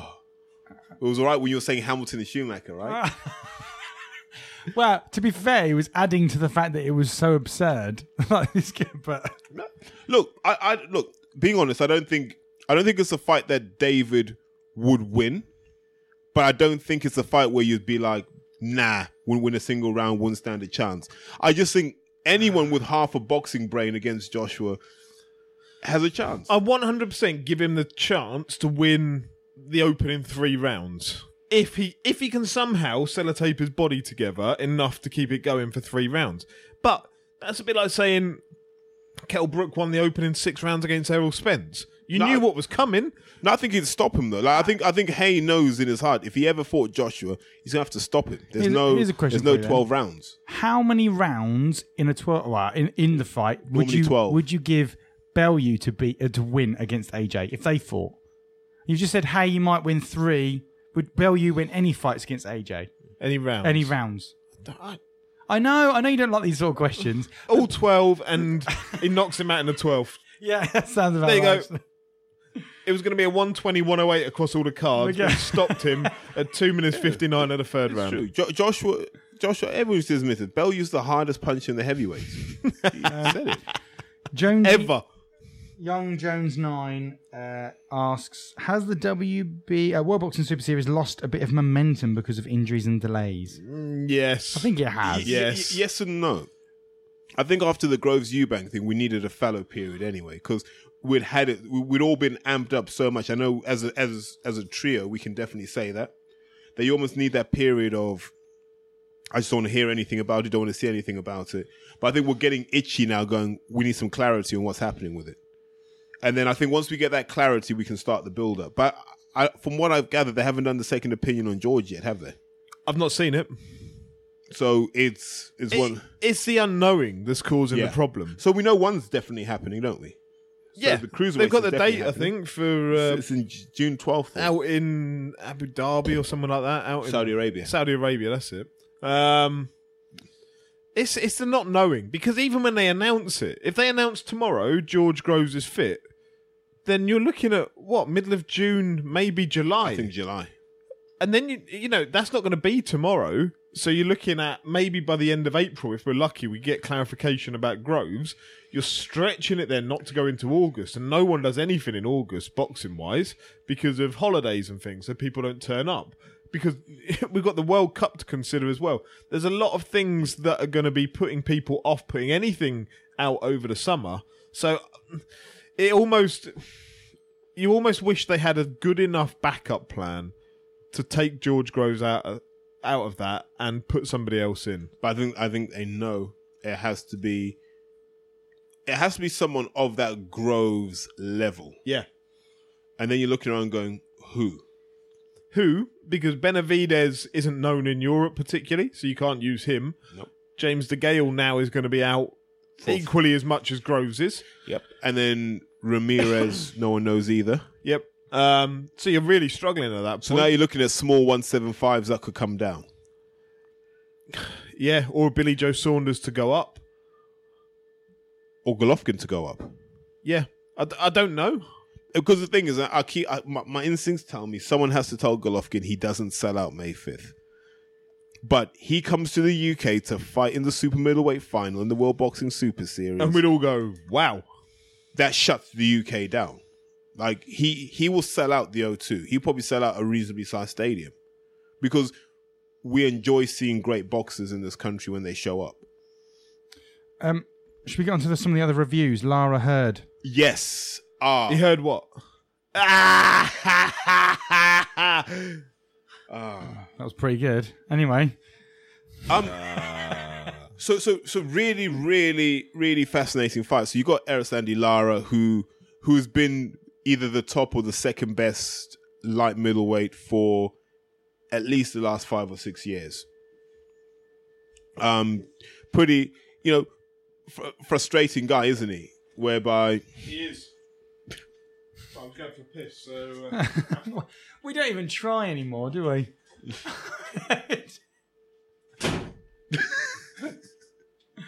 Edit that Ah, out. just talk to me as though I'm a casual who has no idea who Cash. these two people so, are. So, so Erislandy Lara, Cuban boxer who defected to the US, reasonable amateur pedigree, you know, as most Cubans tend to have. Very much a, a back foot fighter, so he's not a guy to stand in the middle and ex- exchange. He he works by you know working on the outside, circling, picking you off, and eventually breaking you down, and then that's when he normally seeks to take over. But Lara's about five foot nine. Now, Jared Hurd's a completely different animal. Jared Hurd is a six foot one light middleweight. And so, for all the guys who listen, that's almost Paul Williams type territory. Now, Paul Williams is famous for the double, well, it wasn't even a double knockout, but the double attempted knockout against Sergio Martinez. Uh, if you ever want to see a hellacious knockout, the way Martinez knocks him out, unbelievable. But so w- when we saw Paul Williams at 154, we thought that was freaky. Even someone like Thomas Hearns, who I still think Hearns' peak years were 154, was six foot two. So you're looking at a man like Jared Hurd, who's six foot one, and he weighs in at 153 pounds at the weigh-in. And they're estimating he was in there at about 172, 173 pounds on fight night against against Lara, who essentially Lara comes in. Seamless. Lara comes in probably 162 pounds. There's easily a stone and a half between these men. and you to see that honestly, if anyone can go and watch the fight this evening, don't watch the whole fight. Just look at the size difference between Jared Hurd and Erislandy Lara. It's huge. You can see it at the weigh-in when they stood Yeah. opposite one another. And all Hurd knew, he Hurd knew his tactics were simple. I'm just going to walk him down and bully him. And what happened over time was, you know, Lara got away with his movement for the first half of the fight, and then into the second half of the fight, Hurd's size just wore him down until by the 12th, you know, he's got dropped. Uh, and Lara done well. Let's not say Lara was completely whitewashed in this. It was a reasonably close fight. It's a split decision win for Jared Hurd, which tells you the knockdown played a, an important role. But when you watch someone like Hurd, and now he's calling out Kell Brook, you worry for Kell because Kell's five foot nine, and no matter how big Kell says he is, Jared Hurd is a big man. Like he he should be a light heavyweight or a super middleweight, and he's managing to find a way to boil down to 154 pounds. And it brought back the whole question of what are the ethics of making weight, and what are the ethics of you know coming into the ring on fight night, you know, two weight classes above what you weighed in at. But the truth is, if you can if you can play the system that way, so be it. And it was interesting. I think I think just that whole period was fascinating because you had Jermell Charlo sat there with Errol Spence, and I know Jermell Charlo would like a, a go at Jared Hurd. The Charlos are another example of men who are quite big for their weight. But overall, I can see Andy's just you know he's got his casual face on. But I think I think to simplify it, it it's a good fight to watch if you if you like that sort of intelligent side of boxing. Like it, there, there are a lot of nuances in that fight that made it really good to watch. Um, there's a lot of interesting action, a lot of heavy shots going, and so both men put it all on the line last night. Really good fight. It means that Hurd now has the IBF, the IBO, and the WBA belts, and that leaves the WBO, which Smith will fight Saddam Ali for, and it also leaves the WBC belt. I think that Jermell Charlo has. So it'll be interesting to see just how that division starts to shake itself Um, well, up. Daniel Saint asks, after being called out by Charlo and Hurd and possible and a possible Spence rematch, which one breaks Brooks's face again first? I think I think all of them because they can all punch. So as you understand, Jermell Charlo and, and Errol Spence both train in the same camp. They're both under Derrick James.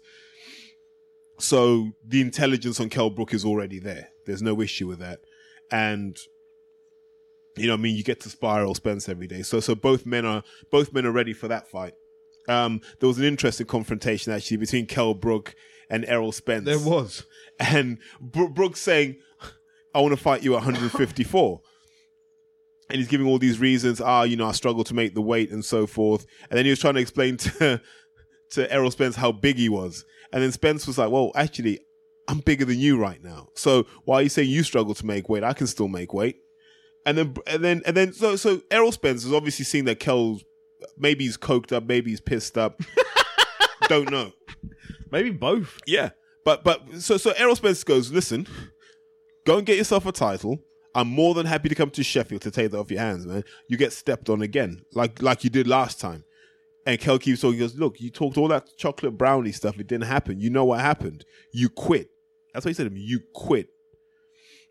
And then Brook tried to say, ah, uh, I was winning the fight, and he's like, but you didn't win the. It, was. It's a great exchange because you see how Brook loses his cool and Spence doesn't. Spence is just like, get a title. then Brook says, why do I need a title? And, Spencer was like, well, what makes it worth my while? I've already beaten you. You have nothing for me. So Spence is just humiliating a guy that he beat relatively easily. actually. Publicly being filmed again. Yeah. Well, I, I, I wish there'd been a camera in Tenerife. um, okay, J. Rock Williams versus Nathaniel Gallimore. Moore. Um, I can read Look. my own writing. this one is probably one of those fights that I just enjoyed. Like, like this is one of those you really have to love your your nuanced boxing. Yeah, a nil? Was it the equivalent of a nil-nil between Mansfield and Tranmere? And you've got to pick no, no, no, no, no, no. So, so it's a it's a it's a slugfest by all means. Oh, Like, right. there are a lot of punches that go in, but it, it all happens pretty much in a phone booth. So you're not seeing the you know. There's no space. Like these guys are having to to battle for space on the inside. You're letting uppercuts and hooks go. It's all, it's all very, it's just inside fighting. If you enjoy your Philly style boxing, just two tough men going at it until Gallimore's gas tank emptied. And then J Rock just sort of put the foot on the accelerator. But, you know, the, the intricacies of that, I think, I think most people will turn off at this point. So I think it's probably nice enough to say, good win for J Rock puts him probably among within that title picture. I don't know who he fights next because all the guys with belts at the moment would give him trouble in different ways. Um, I think if Liam Smith won a belt, then I'd be going after Liam Smith to be honest. But yeah, good luck to J Rock. Probably needs a few more fights just to get his confidence back. But the other interesting thing actually was because it was a Mayweather card last night that had Floyd on, who had one of the best red hats I've seen in a long time. I mean, time. best is a stretch. No, no, no. That that his outfit yesterday was impressive. Like I looked and I went, maybe I'm, I've been buying the wrong things for Did years. it make America great again? Is it one of those red hats? It could be. it was. He definitely made Vegas great, but Mayweather did what he normally does when he promotes his show. He made it about himself, and and so they asked him the question. They said, "Are you really going to go into MMA?" And he kept trying to skirt around the issue. Yeah, for ages. He's talking around, and then he lets us slip. He goes, "So when I step in the octagon, it better be for the right money." And and so now, now everyone's picked up on that, and that's the buzz now. So he's not going to box again. He's made that absolutely clear, but he has the itch to do the MMA thing. And you know, so, so, some some egos just can't be massaged. Some egos just can't ever be satisfied. So we'll see what he does. But he did make an interesting boxing related statement where he said. If Gervonta Davis wins on April 21st, so that's the Adrian Broner versus Vargas card, he fights Lomachenko next. Which I thought was crazy when he first said it, but then I realized if you're going to hand your fighter his first loss, you may as well make it to Lomachenko, much in the same way that Canelo took the Mayweather fight, probably before his time, but it hasn't harmed his legacy at all. He gets credit for actually taking the fight that others probably wouldn't have. So we'll see what happens. But that Mayweather stable's looking pretty strong, and I think you know, where we talk about the quality of card in the UK, what I loved about that card was how many fights were there tops? Six or seven? It was six or seven fights. The top three fights all meant something. So Hurd versus Gallimore, not Hurd, sorry. J. Rock Williams versus Gallimore put you in position to fight for a world title. DeGale versus Truax is for a world title. Hurd versus Lara is a unification. That's how you build a card. If if Eddie Hearn ever gave us that and said it was pay per view, we'd nod our heads. But in if he gave us three relevant fights, I don't care about the rest. I don't care about seeing Olympians build up. Just give us three relevant fights. Perfectly fine. and it goes to show, doesn't it, how how thick we are as UK fans. Well, actually, you say that, and, and just on that, Babs asks, how many people will fall for the AJ has to fight Povetkin next because he's mandatory excuse when Hearn delays the Wilder fight? We said this. We've said this on the podcast already. We we told you the list of people that AJ would fight before he fought Wilder. If you go on the website, the piece is there in, in white and black. If the if the Wilder fight- Superior black. you, nah, nah, this was this was kind of just moderate. Just moderately, Moderate. moderately brilliantly black. yeah, heavily dark charcoal. but, uh, but we look if Wilder doesn't fight Joshua this year, it can't happen next year because AJ can only fight twice physically. Um, from what I'm hearing out of Sheffield, the camps take a lot out of AJ. You know, however we however we say he gets to the point where he can fight is how you know there are debates around that. Fine, but the fact is the load on his body means he can't do three camps a year. And that's why you see him now pointing at waiters with the Eiffel Tower in the background. You see him at Euro Disney. Just, I mean, he needs all of that because those camps are so hard on him. So he's not going to fight in the summer. You can be absolutely clear about that. That leaves quarter four this year for him to get a fight in. If they're saying that Povetkin has to, the fight has to happen in 150 days, That takes us to September, so he's not going to fight after that. Has the has this um all, All of, the talk about Wilder and then putting things? Is it all been more posturing of empty, empty But, well, well, threats or well, empty look, gestures? uh, we know we look. We all know roughly the terms that need to be agreed. Purse splits is one of them, and and there's some intricacies to purse splits because you don't necessarily want your fighter to get all the money in his purse because you get a twenty percent withholding tax on that, so it's not lucrative enough. So a lot of the guys who come abroad, you try and do it as a co-promotion. So some of it's a fighter's purse to keep the tax man happy and to make it look realistic. And I think this was the case with Klitschko. So when people talk about, oh, Vladimir didn't get as much as AJ, well, I'll be sure he made more money than AJ. The rest of it just went to K2. So you take that out as foreign profit, and that has a different tax treatment, a more favorable tax treatment, which is why the Klitschko purse would have looked a lot smaller. So it's in sorting out those intricacies. If they made progress on that sort of stuff, I'd believe the fight was happening. All of this, whether it happens in the UK or Vegas, is irrelevant. Like, you know, they'll go where the money is. But it's about making sure those splits happen because that will tell you the egos have been left at the door. Um, Sauron's face asks, "Can we get a view on the IFL Ted Bami video?" Personally, thought it was f- as flimsy as drinking a rich tea and It was embarrassing. dunking. Sorry, as du- flimsy as dunking a rich tea in a hot brew for There too will be long. some that don't know what this is in reference to. uh, me included. Isaac Chamberlain came out uh, with an IFL interview, and uh, Fight Talk also did a piece on him about money going missing, ten thousand pounds going missing from his fight purse with Lawrence Okoli, um, saying that Ted Bami, who, if you remember when we had Isaac on the podcast, Ted Bami is his uncle, but also his manager. I'm going to say, although he's working with MTK, so I'm not quite sure 100% you'd say is his manager. Might be, might not.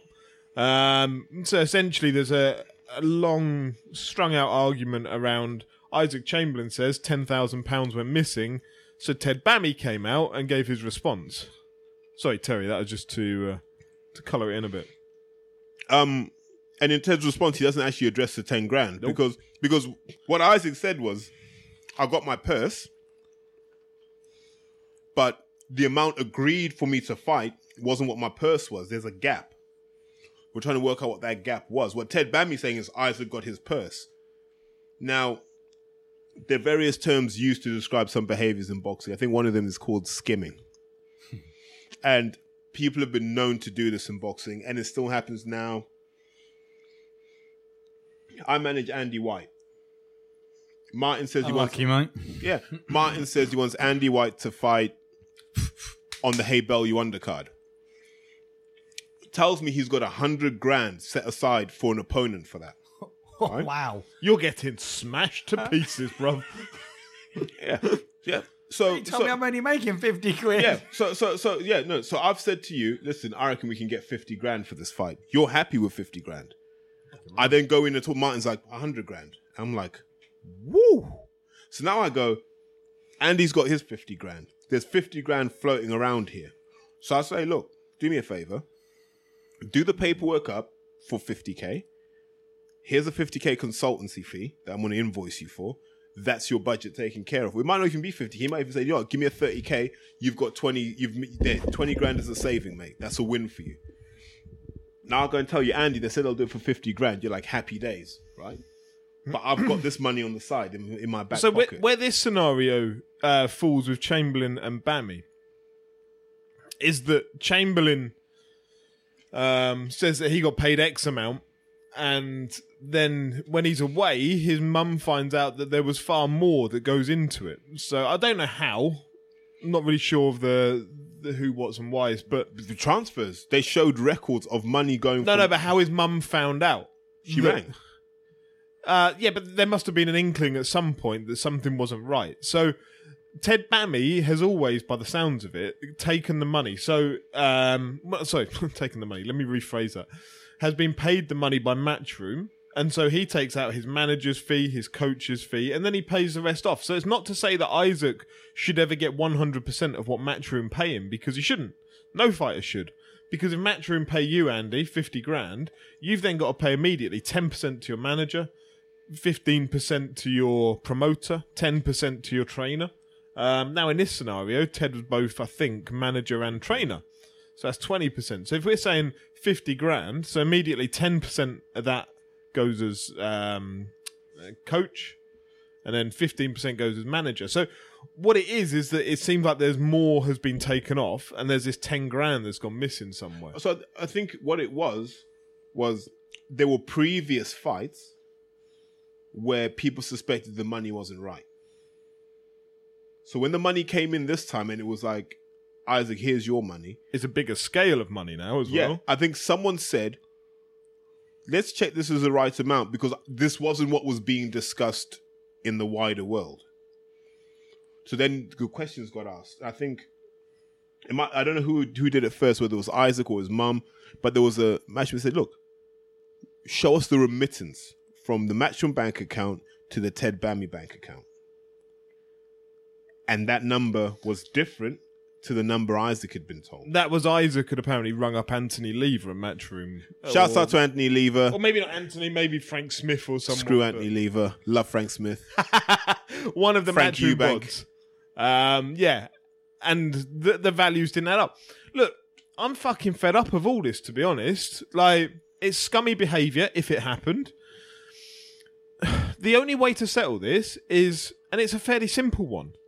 Look, somebody post online what the remittance is, and then post up online just a line from your bank statement, say what went in. Now Isaac can do that and say, you know, this is what I this is what the matchroom money in was, and this is what the money to my account was, and then we can all make our own judgments on it. But at the moment, But we're, we're all arguing and we're all we're all criticising Ted Bami for something that we don't know the facts and the details of. Don't get me wrong, I'm fairly convinced that he's in the wrong here. Because there's also other stories about Chris Kongo and issues that Chris Kongo's had. Everything points at Ted Bami being a scumbag out of it. But I feel like we're judging it without having access to everything. And the only people with access to everything are Isaac and Ted. So look, someone, whoever's got access to everything, just post it online. But isn't the problem that this is going before the board? I So- don't know so- if it is or not. So the latest I heard is it is Okay. because because what they've said is Ted's not releasing Isaac, so you've got to go to the board to say, listen, you have got to release him from his contract. Yeah, yeah. Why? Uh, what's what do they call it? Like profiting from abuse of office. It's actually a criminal offense. So you can use that as a ground to go right. You know, the guy's broken the law, and then you go right. Ted, here's the option: we prosecute on the basis of this, or you just relinquish and you take your board punishment because that that's where it needs to go to. And then I don't know what happens with with Chris, with Richie, and other guys because like in the Congolese community, you know, it's quite a close knit community in London. People congregated towards Ted Bami because they thought, here's the guy who will look after you. He's been shafted by the sport before.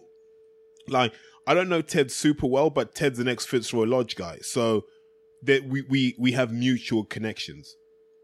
And the the general feeling is I wouldn't be surprised if he did do it. And I think that's where we are at the moment. But instead of and, and Martin's right, instead of all of this back and forth, just put the killer blows out in the public domain if they exist. Absolutely. Or if you're not going to work with Ted, just say, listen, I'm not working with Ted anymore. This is all official. Because it might actually make people's careers easier because he, he there were rumors in the sport that he's notoriously difficult to deal with. So people might find it easier to deal with someone else for those talents. And rest assured, he he does oversee a lot of talent. Let's not let's not, you know, let's not mince our words about that. But we also have to look at the reality, which is if you're shafting people over those those low levels of income, better we find out now. But not only that, let's start finding that out from everyone. And I, and, and I know people talk about we shouldn't publicize purses, but here's one solid argument for publicizing purses because what it does is it takes all the bullshit out the sport. Yeah, because we can go actually look. You made a million pounds for a fight. How much of that money do you actually get to keep? and then we can find out the truth. And young boxers coming up can find out what boxers actually earn Hundred percent. because we know this, right? Where there's an asymmetry of information, the person who has more information has an exponentially large advantage. And we need to reduce that advantage somehow. So I don't think it's a gossip thing. It is just literally the more information there is about purses, the easier life is. It makes life harder for scumbags. Russ asks about 400 questions, but Russ, I'm asking one. But I like this question, just as it happens. The Joshua speech at the end of the fight uh, against Parker about people being of all creeds together through sport was the same thing Ali said after he beat Foreman. I'll rely on your superior knowledge there, Terry. Um, do the podcast lads believe that this is a manufactured version of Joshua trying to be Ali? Do they think this manufactured version is cringeworthy? Yes, from me, and that's for me. It's always been a part of his agenda to be seen as something bigger than himself. And I will borrow from what Terry said in the podcast before about Ali being bigger than boxing. At the time, it was he was coming through a, a period of massive political turmoil and upheaval um, for the civil rights movement in America, and and, and he was seen, and, and and again, I'm borrowing from Terry here, but he was seen as someone who um, epitomized a strength that people needed in in a time of, of great struggle back then. I don't see how AJ, no matter what spiel he comes out with at any period of time, he has not come from um, a, a, a place like that. He can't embody the same kind of hope that someone as great as Ali came, because there is not the there is not the world surrounding him. There's not the struggle that he's had to go through. The same that's comparable in order for him to embody such. Um, a great man, so- but so- I'll, I'll, yeah, it's best at this point for me to pass on to Terry because he certainly speaks of a great more experience than me in this subject. So so let's let's go through Ali's career. You know, there's a lot of mythology that layers Muhammad Ali's career. So he wins the Olympics in 1960. Comes back to the United States, and there's a rumor that he threw his medal into the river when they wouldn't serve him in a diner because he was black. Not true. He just lost his medal. Is the actual answer. But he did have to come back to a country where he didn't have civil rights, and so he, much like Joshua when he first started out, was told to be a certain way. Um, I think was it Cloverleaf, the the Louisiana-based group that basically financed his early career. It wasn't until he won the world title that Muhammad Ali started to morph into the Muhammad Ali that we know. But he was disliked massively in the United States. He was he in a lot of ways maybe he was like Joshua because people disliked him. They wanted him to lose. And when he didn't lose, they got increasingly frustrated, which takes you through to 1967 when he refused to enlist for the United States Army to go to Vietnam, where they had deliberately lowered the the IQ threshold for him to participate. I think it was it was something like 85 or something, and Muhammad Ali scored like 80 and they just lowered it and said, "No, we need to get him in somehow." And he was like, "Well, number one, you're lowering this. Number two, I don't want to go to war." And it was at that point where he became the darling of the liberals because he was part of the anti-war movement, essentially, wasn't he? I don't know the answer. Why did they want him? Because he was such a good athlete. Like he'll be a good soldier. no, no, no. It was much like Joe Or was Louis. it to make a point of like It was much like Joe Louis in ninth in the in the Second World War.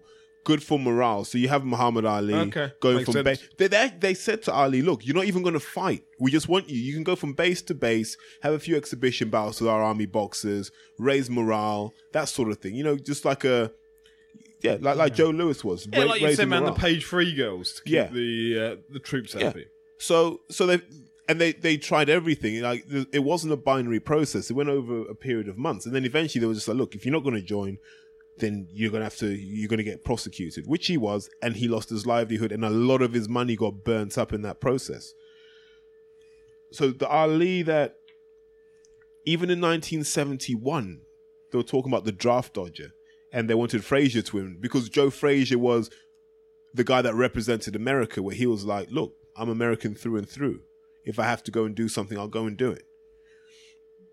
And it was probably after, if, if we're being honest, it was probably after the Thriller in Manila, and you know, once you've had, you know, you've had Ali on Parkinson, and you've had all of these sorts of things, that the Muhammad Ali we know, who was bigger than boxing, became a thing. Yeah. So that's what 12, 13 years after his debut. Why the hell is Joshua trying to do that now? All Anthony Joshua has to do now, I, I genuinely believe Joshua has a social conscience. I've spent time with people who know him well, and they say, no, he there's things that he really cares about that he's probably just not allowed to say. So I do think some of the stuff you see, like it's weird. His Twitter and his Instagram are really lame and very unimpressive. It's when he gets hold of his Snapchat and all of a sudden you see the real AJ come out. And you can see that, and I don't think he's putting it on. I think there are things that interest him in the political sphere. But we're not seeing that. Like all these speeches he makes, I think they're just there for the brand. They're there just to. What to strife does he have to overcome comparable to Ali though? Like I'm not. I don't want to sort of. Being humble. I don't want to. It's hard to do that 24 Like, I don't know where somebody comes from, right? I don't know the ins and outs of Anthony Joshua's upbringing, but just from the outside perspective, when you're when you've got the- like the civil rights movement and you've got like the Vietnamese war and the government trying to draft you and stuff like that, the, Anthony Joshua's any struggle that he's had hasn't come close to that. Well, So well, to no, try no, and- no, wait, wait, wait. He had, to, he, had Now, to push a, he had to push a lot of weed around Now, admittedly, streets he hasn't sat there and gone, "I want to be like Ali," but for him to sort of uh, keep making these overly complicated um like speeches like, and the one i always go back to that ridiculous nonsensical unity speech that he made and that U N I T Y. Oh, it's just such a load of rubbish. Look. That infuriates me because I'm we're not looking to. All right, may, maybe it's because of who I am and the upbringing I've had. I'm not, that's what not what I want to see from him. I want to see someone who's a good role model and someone who takes a sport seriously and puts on a good show. I don't. I don't need him for anything else. What Well, does he offer? yeah, but here's the thing with Anthony Joshua. Let's not forget, he's a guy who, I know Martin made reference to the weed. If you look at the statistics, that's what Anthony Joshua should be doing in Watford right now selling ounces and nine bars of weed to 15 year olds and wanting his money back. And people being scared when they see Anthony Joshua driving around in maybe an S Class Merc, maybe a G63 that's really what Joshua should have been if you believe the statistics. He's confounded that. Whether that gives you a different perspective on society, I don't know. Whether Joshua just basically being a commercial billboard gives him a different perspective. Whether this is him saying, Do you know what? I'm more than just a Lucozade man. I'm more than just a Lynx man. I don't know. I hope there's something in him that says, I'm more than this project that people are putting me through, but I understand this is the only way that I can build my legacy. And maybe he's battling with those inherent tensions within his own I identity. I suspect if you could cut him open and find out his inner thoughts, he must be in turmoil. To be fair, because he's a bloke from the streets, a bloke who, um, you know, didn't have a rough upbringing, I don't think, but was in dodgy crowds. You saw the sofa, mate. That that, that looked like it had seen some some, some wars. you know, he was in with some um, non-favourable crowds, perhaps, and he comes from that background. Um, and then to be put thrust into this commercial environment that he's in, where he is the walking billboard, he's expected to say the right things and do the right things all the time, whilst he still has to stay true to who he is. I actually feel for him a little bit that, like, he he presumably wants to just be Anthony Joshua. He doesn't get that opportunity because if he did, he wouldn't be getting all the money he gets. So don't get me wrong, I don't feel that sorry for him because he's getting paid millions upon millions. But there must come a point where he's just going to cut that tie and say, "Nah, I'm going to be me." Well, if that is the case, not being you, I mean, I have a lot more sympathy, let's just say, for him appearing in whatever, a Land Rover commercial or stuff like that, not being yourself for commercial reasons. I have a lot more sympathy for that than what is clearly not him giving off these annoying speeches to make himself feel like he's almost like he wants to, he wants the credit of being or he wants to be accredited with But something again, think bigger about than what that does. Like, I always use my parents as a good benchmark. My mum will see that speech and go, "Well, isn't he a nice bloke?" Whereas she'll see Tyson Fury, and she knows Tyson Fury for his speeches or his interviews where he's criticised gays or whatever it was. Homophobia. yeah. Yeah. So, like, my mum will think of Anthony Joshua as the guy that, okay, maybe a little bit nonsensical, may not have made the most sense in the world, but at least it wasn't criticising, you know, homosexuality. Yeah. I, I, I guess you if you look at it from a f- from that perspective, yeah, it just frustrates me. It just frustrates me that he can't just be a boxer. But then it's it, the world is changing so. But isn't that rapidly. what they said? About, isn't, is isn't that what they said about Ali? Why why can't you just stick to boxing, Cassius? Why you got to call yourself Muhammad Ali and all this sort of stuff? Lionel Messi isn't if, just if a we equate if if if if somebody said to you that Anthony Joshua and Muhammad Ali are on the same plane, you you No. wou- you wouldn't see that. Would No, you? no, no, and I don't believe they are.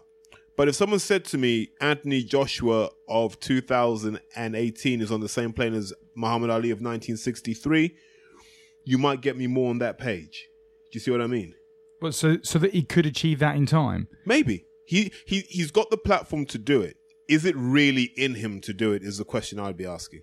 He just doesn't seem to have the natural charisma. He seems. I don't know. Uh, it's just my opinion, but it just seems like Ali was a, a larger than life character. Anthony Joshua seems as sort of one dimensional as they come. Well, I'd like to, you know, I just, I'd like to see Joshua with the leash off. That's what I'd love to see. You know, you know what? You'd almost love to see Joshua in here on a Saturday night when we're watching Haye Bellew, get get him a crate of Aspall cider, and just just let him talk. yeah, but Yeah. being gobby doesn't make you enlightened. I, know, I does don't it? mean gobby, but let him talk. What what what what goes on in your head, AJ? Do you know when? Do you know sometimes you do that? Like you're at work with someone, right? And they're a real dick, aren't they? At work, they're a real dick. Andrew, do this. Andrew, do that. You're like, I'm gonna fucking rip your head off. And then you have a beer with them, and they'll tell you, they go, look, mate, right? I hate coming into work every day. The only way I can cope is by just getting through and just being really mechanical about it because I spend half my time thinking about shagging birds and just getting brasses round. And you're like, okay, yeah, you- you're a completely different person outside of work. And but it, the look, the constraints you're in often dictate the outputs, don't they? So I'd like I'd like to see Joshua off the leash. You know, can we put him in like I'm a celebrity because he couldn't he couldn't be corporate 24 hours a day. Now, I, I, again, I have to concede that this this Ali comparison is being thrust upon him from the question. It wasn't something he's Yeah. said. So, I so I, But it'd he be- also doesn't shy away from it. Remember back to those photos, the black and white photos that he put side by side of him and Ali that he then deleted off Twitter fairly quickly. What when when Ali died and he had him it was him with Yep. the sunglasses on. Yeah. So Right. he he also doesn't shy away from it necessarily.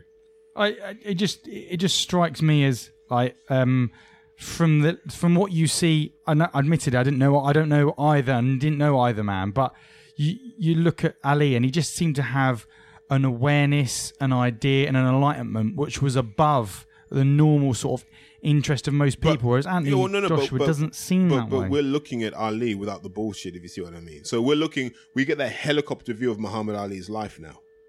We we don't have a helicopter view of AJ's So in life retrospect, we're yeah we're in our, we're in the Joshua era. Yeah. All right. Yeah. Maybe when maybe when you have kids and they look back and they go, you know that Anthony Joshua, really inspirational character, and we'll be really confused by it. in the same way that if you'd asked most experienced boxing journalists in the 70s, is Ali the greatest boxer of all time? They'd have told you you were crazy. Joe Louis was. Just like if you ask most boxing journalists now, is Mayweather the greatest boxer of all time? You're absolutely crazy. Muhammad Ali is. It's all fluid.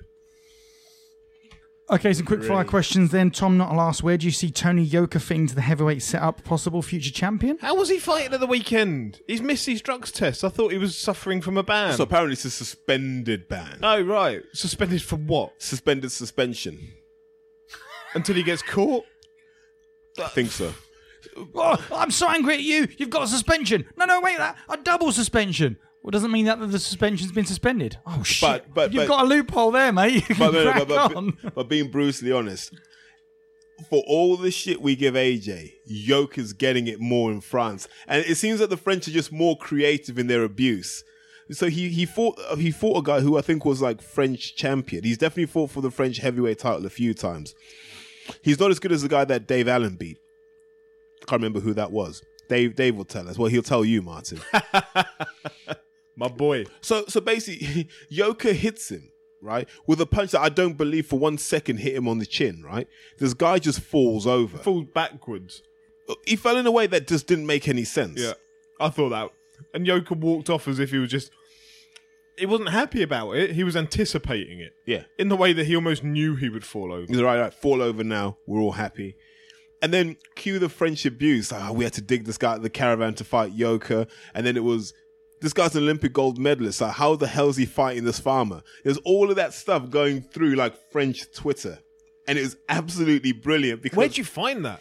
do you know what? You've got to, you've got to, you got to start with like the Canal Plus Okay. because they have like a boxing Twitter handle. And when you go from there, so the equivalent of the Sky Sports one. Yes, so they put the video up, and then you just follow the thread of comments, and it was just it was horrible. You even had women there going, "He's a really good looking guy, but I don't think he's as good as the English guy," and all that sort of stuff. But but when you see Yoka sat down, he's huge. I think Yoka might be taller than AJ. And Really?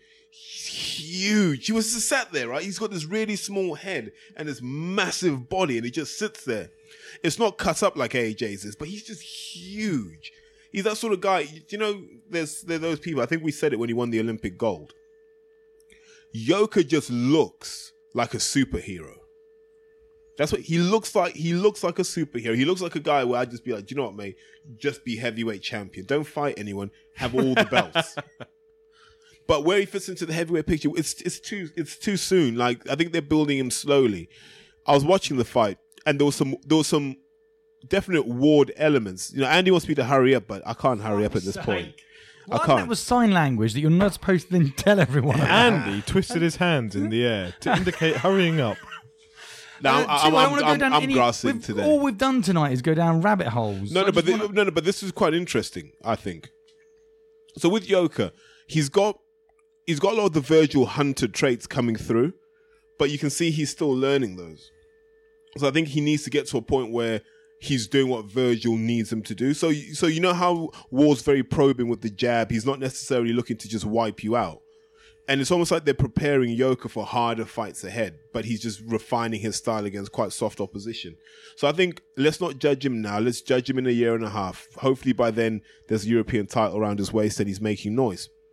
Uh, Michael T asks, "Is Hurd a winnable fight for Kell Brook in the future?" Hell fucking no. And then it says Hurd isn't special, but he fought Jojo Dan uh, and beat him in six rounds. Kell took three rounds, I think. Blah blah blah blah. Do you Nah, think K- nah, Blah K- blah blah blah blah. Ke- Kell was a, Kell, Kell. Kell was a veteran. Kell, Kell was experienced. Kell was an established. I mean, Ke- Kell had been in the game a long time. Hurd hasn't. Hurd's only had twenty fights, I think, or twenty one fights. So you're not comparing like with like. Listen, Hurd will obliterate Kell Brook. I see obliterate him, knock his head clean off his shoulders. Sorry, Mike. I didn't mean any disrespect with your question. It wasn't you. It was just it's, I, I I need to get past. We were at the one hour forty. We are. So yeah, I apologise. It's- uh, I, please I think they'll know from listening. right? detract from sending in questions for that. Blah blah blah blah. These blah. are kind of questions I like. Will, what do you think Eubank Junior is up to? I mean, two is spelt wrong, but I mean, whatever. And there's no question. Oh, And there's Oh, no question mark. Not this rabbit hole. yeah, Of no, all no, rabbit yeah, holes. no, no, no, not the grammar rabbit hole. Sorry. Yeah, I said I wouldn't do that again. Um. Anyway, what do you think Eubanks Junior is up to? Well, he's bought a house, which is good. Congratulations. He's driving his Bentley Mansory GT race, which you know Martin doesn't quite like the interior, but I do. So I imagine Eubanks just enjoying his wealth at the moment, chilling, recovering, and expect him in a big money fight because that's the Eubank model now. I don't think they're chasing belts. I don't think they're chasing. They're just chasing big money fights. Yep. And this might be the new way that boxing goes, where you're just like, I want famous boxer here to fight famous boxer there, and I'll pay to watch that. But Do you know forget all what? these titles. It'd be the kind of bloke. It wouldn't surprise me if he, in some way, started pairing up with the YouTube boxers that we see. That would be the perfect business model for Eubank. Is just to take boxing and go slightly left field with it. So have an undercard that is a couple of these lads off YouTube that sell out like the MEN or whatever it is. Um, but then you know scale that up somewhat. So you come out of the arena and you go into the he would small be stadium. a natural exhibition boxer. He would. Yeah. And so, like, you know, get a a reasonable fight for him and just stack the undercard with YouTube people. He would be the perfect fit. If he came out with that in six months' time, it wouldn't shock me whatsoever. Uh, Ryan Smith asks Miles Shinkwin was incensed by refs allowing five rabbit punches, which he says caused the stoppage. Incompetent refereeing. With an appeal at the board this week about the fight being stopped due to illegal blows, what is the view of the panel? Um. Right, so again, I don't know if people have seen this or not, but it was Liam Conroy versus Miles Shinkwin. Miles Shinkwin took to the back of the head five, six, seven, maybe eight rabbit punches, just bash, bash, bash, whilst the referee didn't do anything about it. Now, before that, he took a legitimate punch off Liam Conroy, so it's not to take away from what Liam Conroy done. Um, but there were undoubtedly minimum five, maximum eight rabbit punches, which are illegal. Um, but the referee was stood next to them and didn't like didn't stop Conroy from doing it. There's two sides to the argument. One, you can say Miles Shinkwin, lovely boxer, doesn't like to fight. Um, and you know, if he's doing it to you, do it back to him, kind of thing. But the other side of it is incompetent refereeing.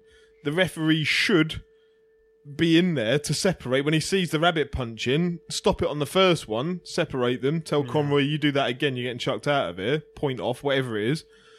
But he didn't. He just let him do that. And the rabbit punching is so um, detrimental to a boxer. When you take those punches to the back of the head, that's horrible. All right, all right, no more, no more ring talk, right? All right, ring talk's done now. Next week.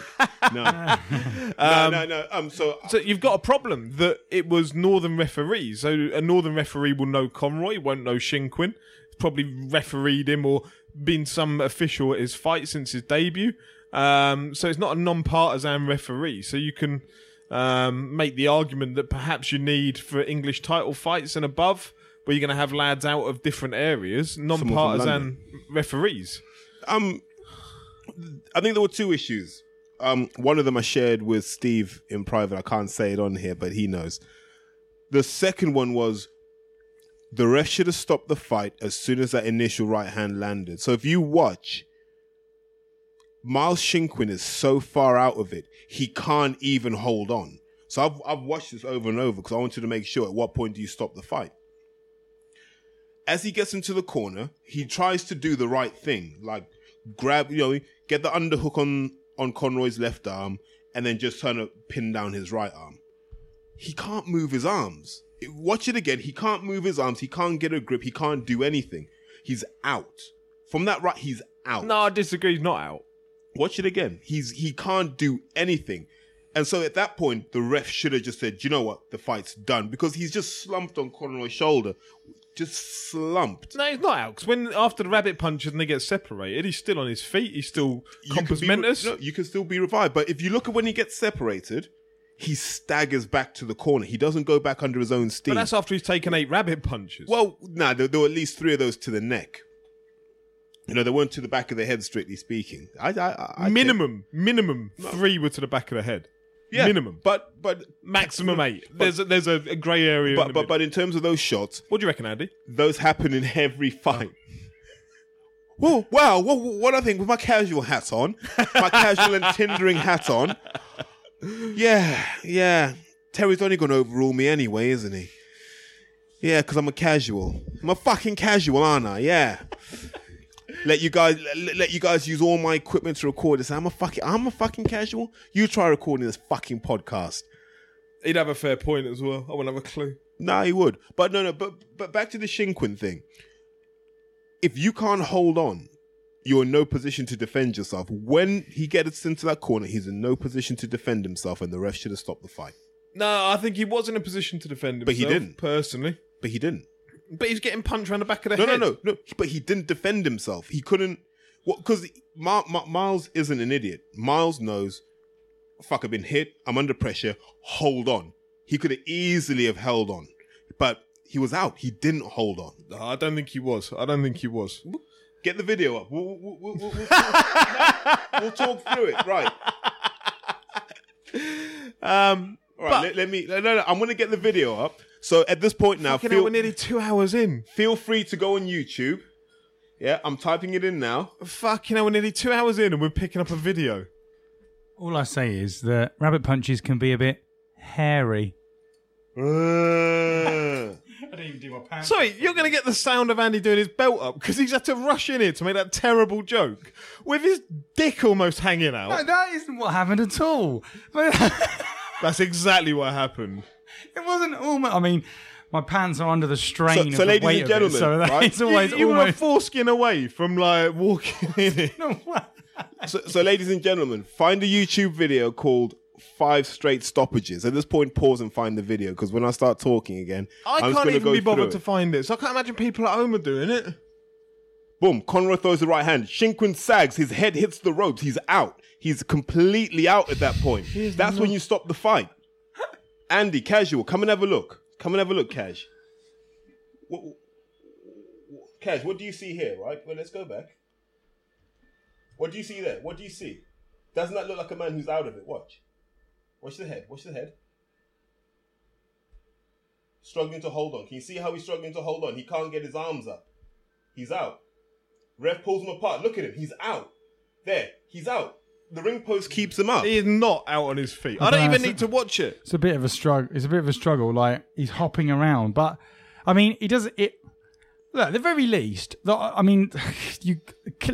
I don't know why you're asking me to ref this. I'm the most most casual boxer fan we there is. needed a casual perspective on. But in my in my humble opinion of that, there at the very least, he just he just um shows how unstreetwise he is, unsavvy, whatever. The But he's not. He's experienced. He's from a family of boxers.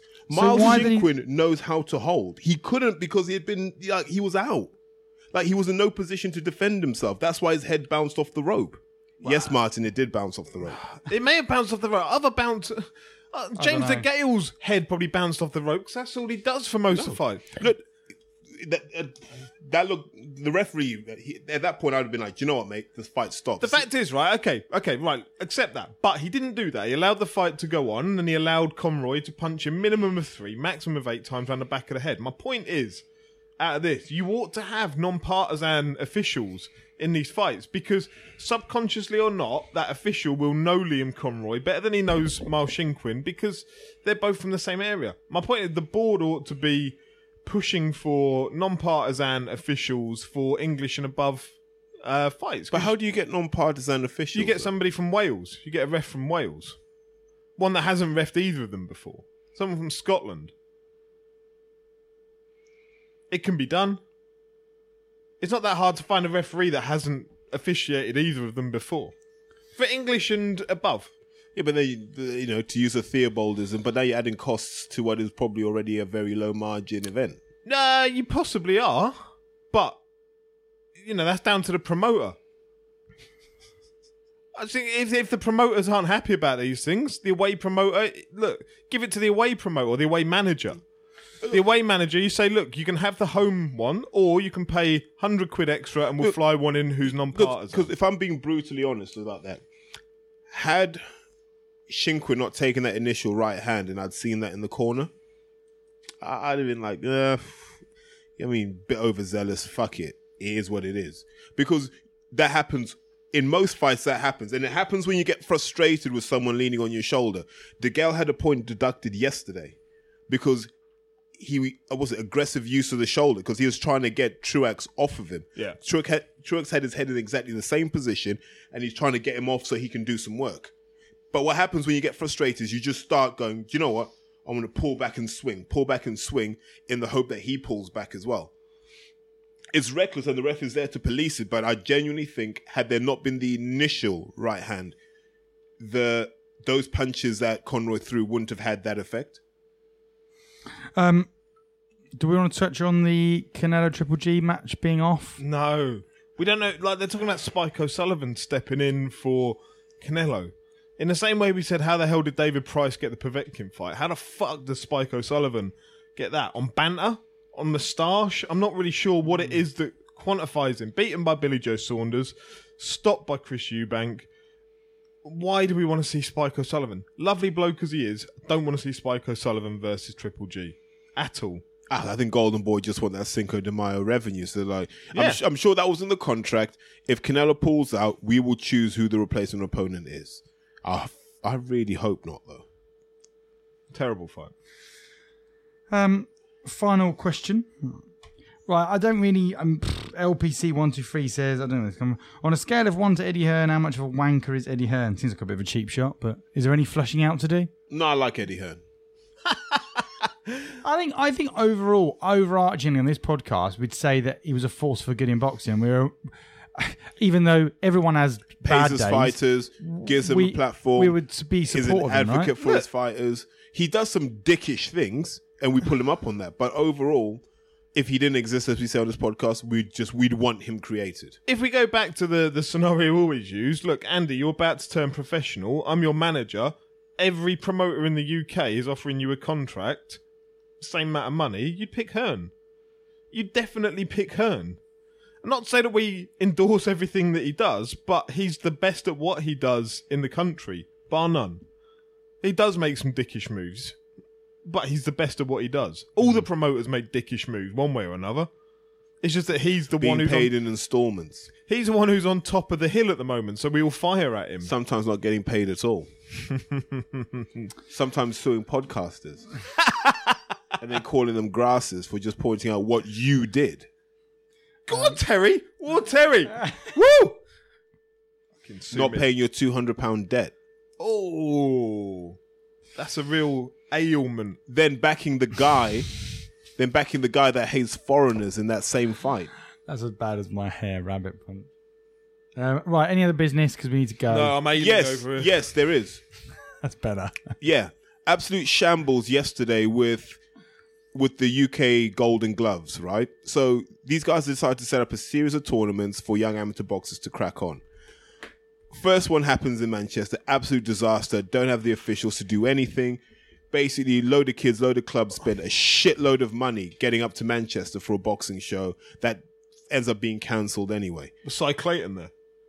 Probably, but the upside was there was a white collar event going on next door, which I think the same people are organising. So that just shows you, doesn't it, where people's heads Where the are in priorities boxing. are. Yeah, no, no, it's an absolute joke. Um, trying to think, we've talked about Yoka, haven't we?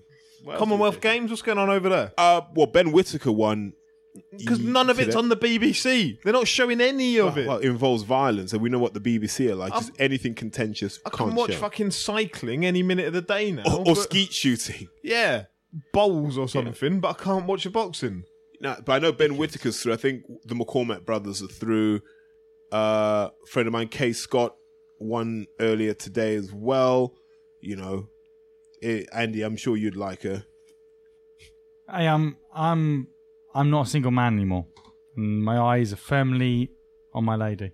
Okay, that's good to know. So you won't be watching the ladies boxing then? I don't. I mean, I, look, I hardly watch any boxing anyway, so that shouldn't come as much of a surprise to anyone. But but but no, to be fair, I think it's the Commonwealth Games. Like you know, it, yeah, about it's shit, yeah, man? it's just it's just an excuse. Wow. For, yeah, honestly, all right. just look, an excuse for Britain to shit on the old colonies Nobody again. cares. Like I it's, it's like it's like the poor man's Olympics, It which is, is, like fair. like it's just rubbish. It's not as good as the World Student Games, is it?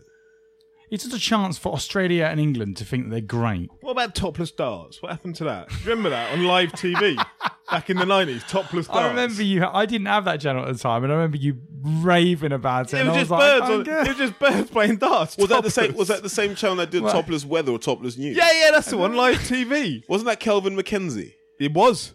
It was. hell. Little fucking porn distributor that he is. Oh, God. How Topless many, how many 180s did they get? I don't know. I can imagine them not hitting the board and they're like, "Ju- jump up and down anyway. Wah!" Remember, I got a few but bullseyes but but, no, out of it. but excited this week. I'm, I, you know, I hear I hear Steve Goodman's dro- dropping bombs every day this week coming up. You know, I'm excited. Don't often say that. I'm excited to see what bomb Steve drops. It is. It is. It's a heavyweight you're excited about, isn't there? Nah, nah, I never get excited about stuff like that. There are a few decent things coming out. Uh, we're ready to That I- bail. Is that it? Have we got anything else? Uh, no, no, we can bail. Oh, right. Yeah. Just, just checking for your train time. Yeah, right. of course. Thank you very much for listening. Um, just to But, re- but on a side note, quick one. Sorry. It's trains on for another ten minutes. No, no, no, no. Everyone that listens to this, feedback, right? I think I think every so often we should just kind of kick on a gear as a podcast. So always good to know what people think. You'll be as honest as you want. Tell us what you think will make it better, more interesting, more engaging. Don't be silly, or you'll get aired out here. And I've got I've got bullets for all of you if you're not, you know, if it's not constructive. what a constructive. nice gesture. Give us some feedback, but don't be horrible. That's not. That's not any good, is it? No, no, they can be horrible. Be constructive with it. Exactly. All right then, there's fine. got there's got to be an issue and a path to Yeah. resolution. Don't tell us we're all knobs because we know that already. We we are very aware, very aware. There's nothing we can do about it unless there is, in which case tell us. Um, Okay, well, that's it. That is it. Uh, so thank you very much for listening. Uh, just to reiterate, that was uh, Calm that we mentioned at the beginning of the show, campaign against living miserably. You can reach them on 0800 585858 and you can get in touch with them online at thecalmzone.net. I just want to reiterate on this, like in case anyone thinks we're cashing in on a charity, uh, it's not the case whatsoever. Like we, we were in discussion with them, had a few conversations, um, and it's just something like from a karma perspective from us was like let's do something good. We've got a relatively small but loyal listenership, um, so let's just do something good. So That actually is encompassed within like the demographic mirrors matches, matches, age, sex wise, you know, ninety five percent of it mirrors Calm's target audience. what they're after. So there, there's no, you know, financial benefit to us in doing so. We just we want to support people that are doing good things. What we're about. So, yeah, despite the fact we're all horrible people, we've done something nice. So, you know, Yeah, yeah, yin and yang, and innit? ra- swings and roundabouts. We might be up there at St. Peter's Gate for a while listening to all the bad things we've done, but at least there'll be a good thing in the book. There'll be there'll be one on the other side of the Yeah, paper. one thing on the other column. Uh, that is it. Thank you very much for listening. Get in touch at New Age Boxing UK, Do. at the Seven Wolves, and Shouts out to Sam Smith. at the New Age Podfather. That's getting cut out. Uh, no, it's not. Thank you very much for listening, and we will see you Ta-ra. next week. Bye bye. Spit